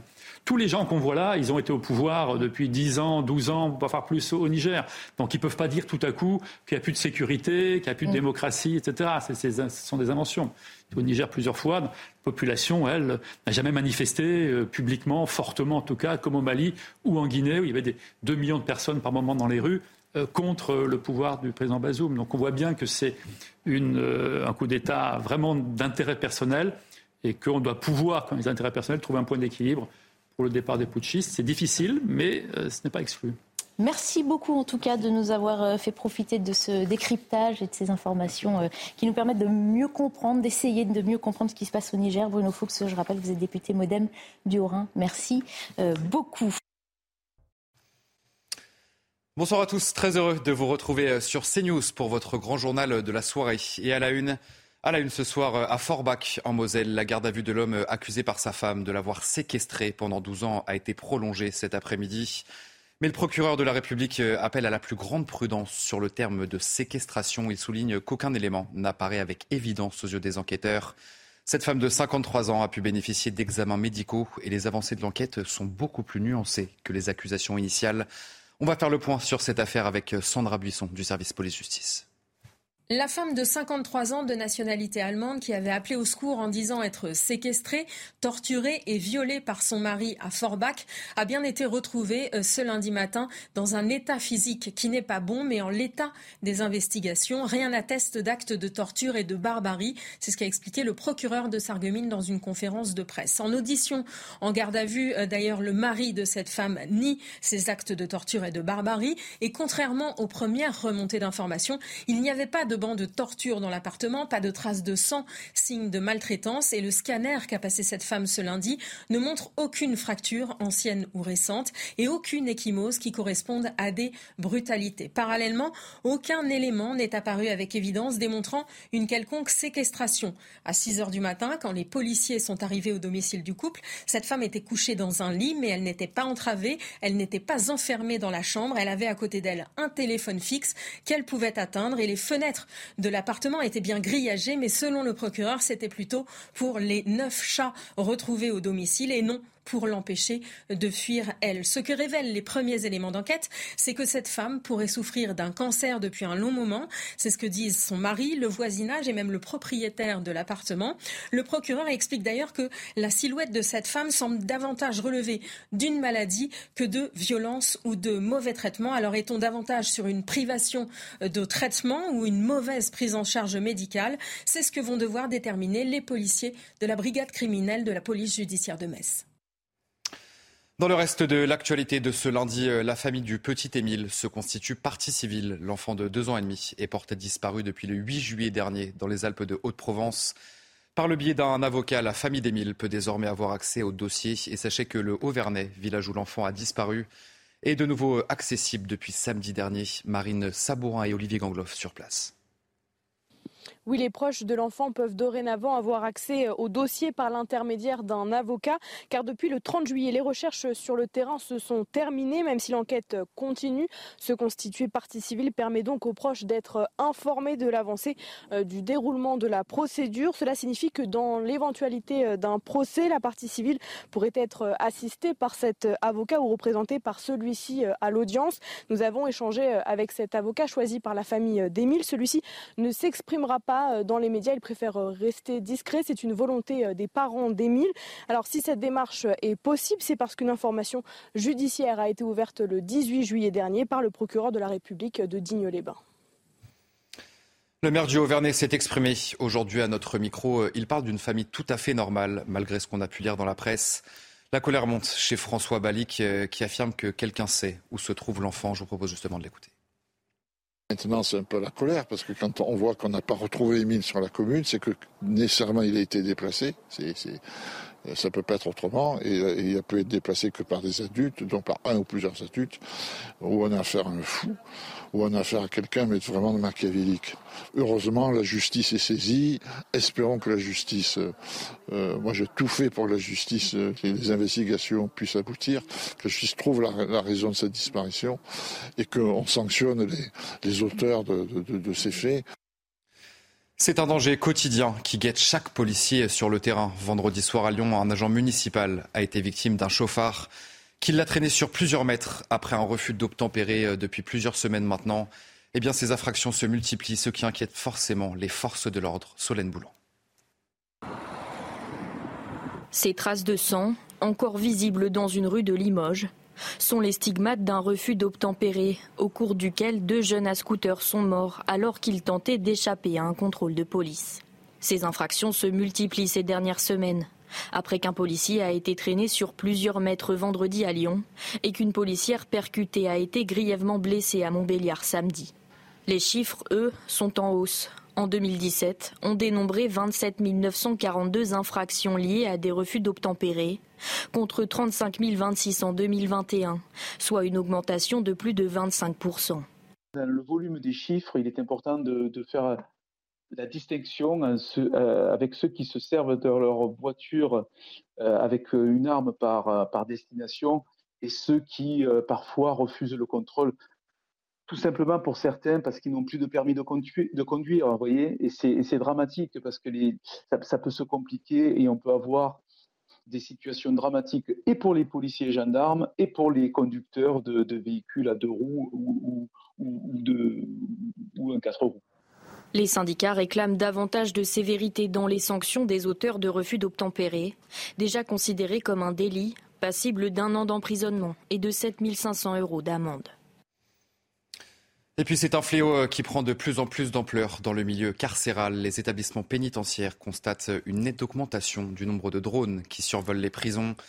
Une pratique qui inquiète puisqu'elle consiste notamment à livrer de la drogue ainsi que des objets interdits. Le récit de Raphaël Azdek. C'est la bête noire des services de sécurité, le drone. L'an dernier, l'administration pénitentiaire a constaté 68 survols de ces prisons, dont 29 qui ont servi à livrer des objets illicites à des détenus. Un chiffre en nette augmentation par rapport aux années précédentes et qui risque d'augmenter en 2023. À Perpignan, c'est toutes les nuits pratiquement que l'on a des, euh, des, livraisons par drone. Euh, malheureusement, euh, comme ils viennent livrer entre 3 et 4 heures du matin, il y a des, des livraisons qui passent, euh, euh, qui passent inaperçues. On récupère généralement des portables, euh, des produits stupéfiants. après, ça passe des clés Amazon, des écouteurs. la crainte, c'est évidemment les armes et les explosifs surtout. 42 prisons possèdent un dispositif anti-drone en France, mais ça c'est suffisant pour stopper ce phénomène de livraison. Les dispositifs tels qu'on les connaît aujourd'hui sont efficaces, donc suffisants dans leur efficacité, mais très largement insuffisants euh, sur leur déploiement, puisque c'est l'ensemble des établissements du parc pénitentiaire qui devraient être dotés de dispositifs anti-drone. Les sommes allouées dans le, budget 2023 pour la sécurité et en particulier la lutte anti-drone, je leur ai dit 3,2 millions d'euros, c'est très largement insuffisant. Le survol d'une zone interdite est un délit puni de 6 mois d'emprisonnement et de 15 000 euros d'amende. Et puis on va continuer de parler des prisons euh, à Paris depuis 2019 et la réouverture de la prison de la santé. Eh bien, les riverains subissent une dégradation importante de leur qualité de vie en cause les nuisances engendrées par les détenus en semi-liberté de cet établissement parisien. C'est une situation euh, que dénoncent les habitants du 14e arrondissement de la capitale, Axel Reibo et Mathilde Couvillard-Flandre. Euh, pendant euh, très longtemps et jusqu'à la rénovation de la prison de la santé, il y avait une voiture qui circulait 24 heures sur 24. Cet homme vit dans le quartier qui borde la prison de la santé depuis plus de 20 ans. Depuis la réouverture de la prison en 2019, les nuisances sonores se multiplient. C'est invivable de fait parce que c'est rarement à 4 heures de l'après-midi, c'est toujours euh, entre euh, minuit et 1 heure du matin. Ce sont des cris, ce sont des rires, ce sont des, euh, des coups de klaxon. Sur ces images amateurs, on peut voir des parloirs sauvages entre la rue et la cour de la prison mais aussi des jets de sacs de marchandises illicites, comme celui-ci, coincé en haut du mur. Cet habitant du quartier est excédé. Il y a des mots, il y a des regards, il y a, il y a un climat d'insécurité évident. Le cœur de ces nuisances, c'est cette entrée de la prison. Ici, les détenus sont en semi-liberté. Ils sortent le matin travailler et ils rentrent le soir. Mais le problème, selon ce riverain, c'est la surveillance défaillante. Il y a un système de caméras qui, qui est relié normalement, on suppose, au commissariat, mais avec une constante, c'est l'absence de la police. Dans le quartier, les nuisances sonores se multiplient. En décembre dernier, des tirs de mortier ont été tirés depuis la rue Jean Dolan à l'angle de la prison. À cela s'ajoutent les nombreux points de deal. Autre conséquence de ces nuisances, le quartier aurait perdu 25% de sa valeur immobilière. Même situation à Marseille. Les riverains à proximité de la prison des Baumettes sont excédés par les nuisances sonores. Les tirs de mortier d'artifice sont régulièrement entendus et parfois jusque très tard dans la nuit. On va écouter ce témoignage, celui d'Eliane Gasto qui habite justement à proximité de cette prison. Pour ce qui est des feux d'artifice, euh, c'est bon, on a l'habitude. C'est une fois, deux fois par semaine. Euh, des fois c'est à 10h, 22h, ça va. Des fois c'est à minuit et demi, ça nous réveille. Euh, ils partent de la route qui est devant la prison. Euh, il y a une grande route devant la prison. Et puis la dernière fois, ils sont partis du terrain vague qui est un petit peu après la prison. Et ça a mis le feu au terrain vague. Et puis on va parler des incendies dans ce journal, même si certains parlent d'un début d'été assez calme en France en comparaison avec nos voisins européens. Eh bien, sur le terrain, les pompiers multiplient les interventions au quotidien. Ils restent surtout sollicités tout au long de l'année pour euh, tout type d'intervention. Dounia Tangour. Incendie, feux de forêt à répétition, vigilance accrue. Les soldats du feu sont plus que jamais sur le qui-vive en cette période estivale. Même si certains parlent d'un début d'été calme en comparaison avec nos voisins européens, sur le terrain, les pompiers multiplient les interventions au quotidien. C'est le sacrifice de leur vie personnelle, parfois même aussi euh, de leurs vacances, qui permettent aujourd'hui euh, de déplacer l'ensemble des moyens sur l'ensemble du territoire national pour toujours répondre à cette stratégie opérationnelle d'attaque massive sur feu naissant et en même temps répondre à toutes les sollicitations opérationnelles des interventions du quotidien. Désormais, l'objectif des prochaines années est fixé avec la formation de plus de volontaires. La Fédération nationale des sapeurs-pompiers de France prône aujourd'hui un objectif de 250 000 sapeurs-pompiers volontaires d'ici 5 ans contre 197 000 aujourd'hui et plus de 50 000 sapeurs-pompiers professionnels contre près de 40 000 aujourd'hui. Même si cet été semble plus calme par rapport à l'année dernière, le nombre d'hectares brûlés s'élève pour l'heure à plus de 21 000 et reste bien au-dessus de la moyenne. Depuis plus euh, d'une semaine maintenant, la pluie ne cesse de tomber dans plusieurs régions de France. Elle vient malheureusement parfois gâcher les vacances de certains d'entre vous. Une météo qui a également des conséquences sur nos habitudes alimentaires. Nombreux sont ceux qui boudent les fruits et légumes de saison, forcément au grand désarroi des primeurs. Dounia Tangour le sujet. Abricots, concombres, melons ou encore pastèques, les fruits et légumes de l'été n'ont pas la cote sur les marchés. En cause, le mauvais temps des dernières semaines dans une bonne partie du territoire français. Comme il a moins fait beau, on a moins consommé, c'est vrai. Voilà. Parce que les fruits, c'est un peu quand il fait chaud qu'on a envie, alors quand il fait froid, on en a moins envie. Avec des étals qui peinent à se vider, les primeurs constatent la baisse significative de la consommation, et ce, malgré des prix nettement réduits. Sur tout ce qui est melon, pastèque, les tomates, on a une baisse d'au moins 25% de la consommation. Sur la pastèque, on est plutôt à 50% de baisse de consommation. Oui, on a baissé nos prix pour essayer que les gens consomment, mais euh, ça n'a pas un effet euh, ça n'a pas vraiment d'effet. Mais la situation ne devrait pas durer et pourrait même s'améliorer très prochainement pour les maraîchers. Avec le retour des beaux jours prévus cette semaine, les fruits et légumes feront sans aucun doute leur grand retour sur la table des Français. Et enfin, mauvaise nouvelle pour les automobilistes, euh, surtout en pleine vacances d'été, puisque les prix des carburants repartent une nouvelle fois à la hausse. Cela faisait plusieurs mois que les tarifs n'avaient pas été euh, aussi élevés et nous sommes allés à la rencontre de certains automobilistes en région parisienne. Ils sont forcément agacés par euh, cette nouvelle hausse des prix. Écoutez. Oui, euh, ça a augmenté vraiment trop. Le baril a baissé et à la pompe, ça augmente tout le temps. Financièrement, euh, je calcule même pas le prix de l'essence parce que j'en mets tout le temps. Soit les vacances ou pas, il y a un mois, il y a quatre mois, il y a six mois, c'est toujours pareil. Trop cher. Pour travailler, c'est trop cher. Je fais 50 000 km minimum à l'année. Donc effectivement, c'est une charge qui est énorme pour l'entreprise. On subit comme à chaque fois, malheureusement. Et voilà, c'est la fin de votre euh, grand journal de la soirée. Si vous n'étiez pas devant CNews à 21h15, eh bien nous rediffusons l'interview de Barbara Klein qui recevait Olivier d'Artigol. Quant à moi, je vous retrouve à minuit sur CNews. Soyez bien là. À tout à l'heure. Qui n'a pas de souvenirs de colonies de vacances Au beau milieu de l'été, on va évoquer grâce à vous, Olivier Lartigol, ces images, ces sons et sans doute aussi ces trépidantes émotions de l'enfance ou de l'adolescence de nombreux Français. Les colonies de vacances qui connurent donc leur âge d'or dans les années 60 et 70 et qui semblent être sur le déclin. Alors Olivier, vivons-nous la disparition de ces jolies colonies de vacances comme le chanteur Alors c'est la question, est-ce que les années qui viennent vont annoncer la, la, la fin de ces colonies de vacances. Alors, vous convoquez Pierre Perret, je veux bien le faire avec vous. La chanson date euh, de 1966. C'est son premier grand succès populaire. Je ne sais pas si vous avez souvenir des paroles, mais ce n'était pas véritablement une colonie qui était aux normes hygiène et sécurité, si vous vous souvenez un peu de ce que disait euh, Pierre Perret dans sa chanson. Et il n'y avait pas vraiment un projet éducatif très développé dans cette colonie de Pierre Perret. Pour autant, 66, ce sont les colonies pour les enfants du baby-boom. Et ça a été véritablement l'âge d'or, on va en parler. Mais pour trouver l'origine des colonies de vacances, il faut d'abord faire un détour par la Suisse. C'est donc dans les années 1870 où un pasteur décide d'amener un groupe d'enfants de Zurich dans des montagnes euh, avoisinantes pour qu'ils prennent euh, le bon air. Donc ça démarre euh, de ce côté-là. Puis en France, on a les grandes lois de la Troisième République sur l'école laïque gratuite, obligatoire. Il s'agissait donc aussi d'organiser le temps, le temps des, des, enfants. Et on a là les premières, les, premiers projets avec un objectif sanitaire. Il s'agissait euh, pour les enfants euh, ben, des classes populaires, des classes laborieuses, de sortir un peu des villes, des quartiers et d'aller euh, en effet respirer l'air de la montagne, de la mer, de la campagne. il y avait aussi une dimension éducative sous cette Troisième République avec l'apprentissage, on ne disait pas du vivre ensemble à l'époque, mais de la vie en groupe. Euh, d'un collectif euh, pour créer une fraternité, une solidarité.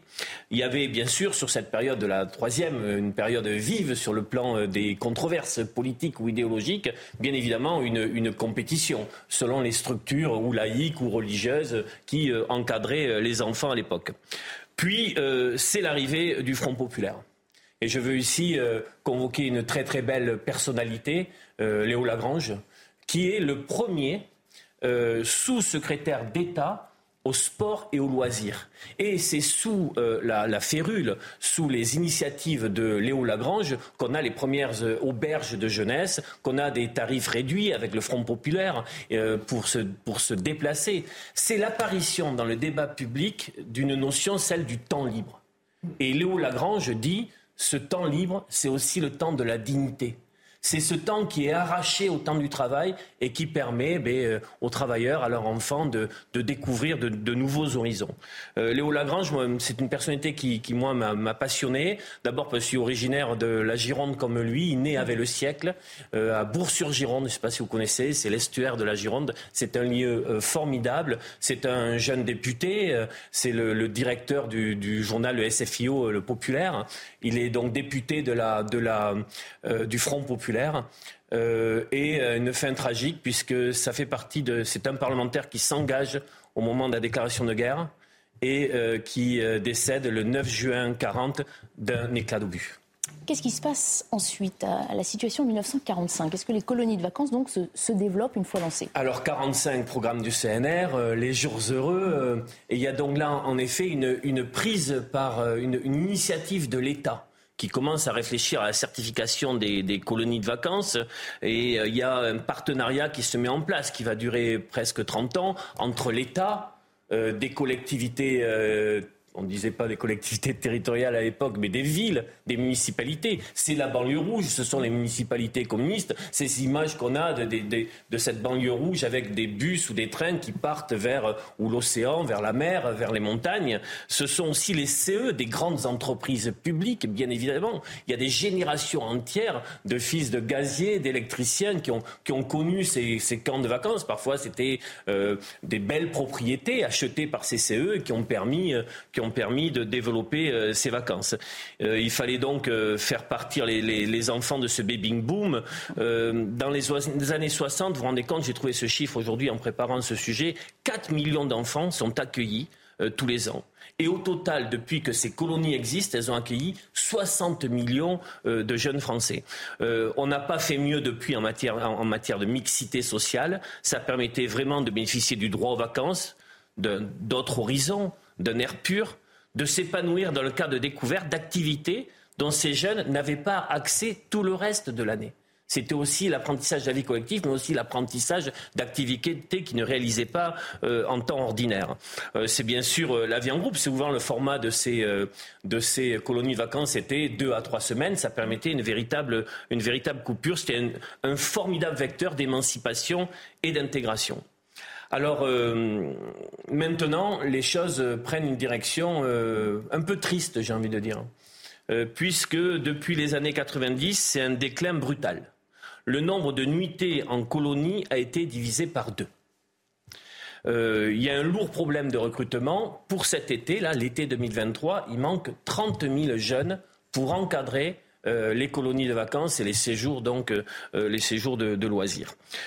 J'ai regardé un peu la PQR. On a des, des, récits de colonies qui ont été emblématiques dans certains territoires et qui sont aujourd'hui fermés, quand bien même d'autres collectivités maintiennent ces lieux d'accueil.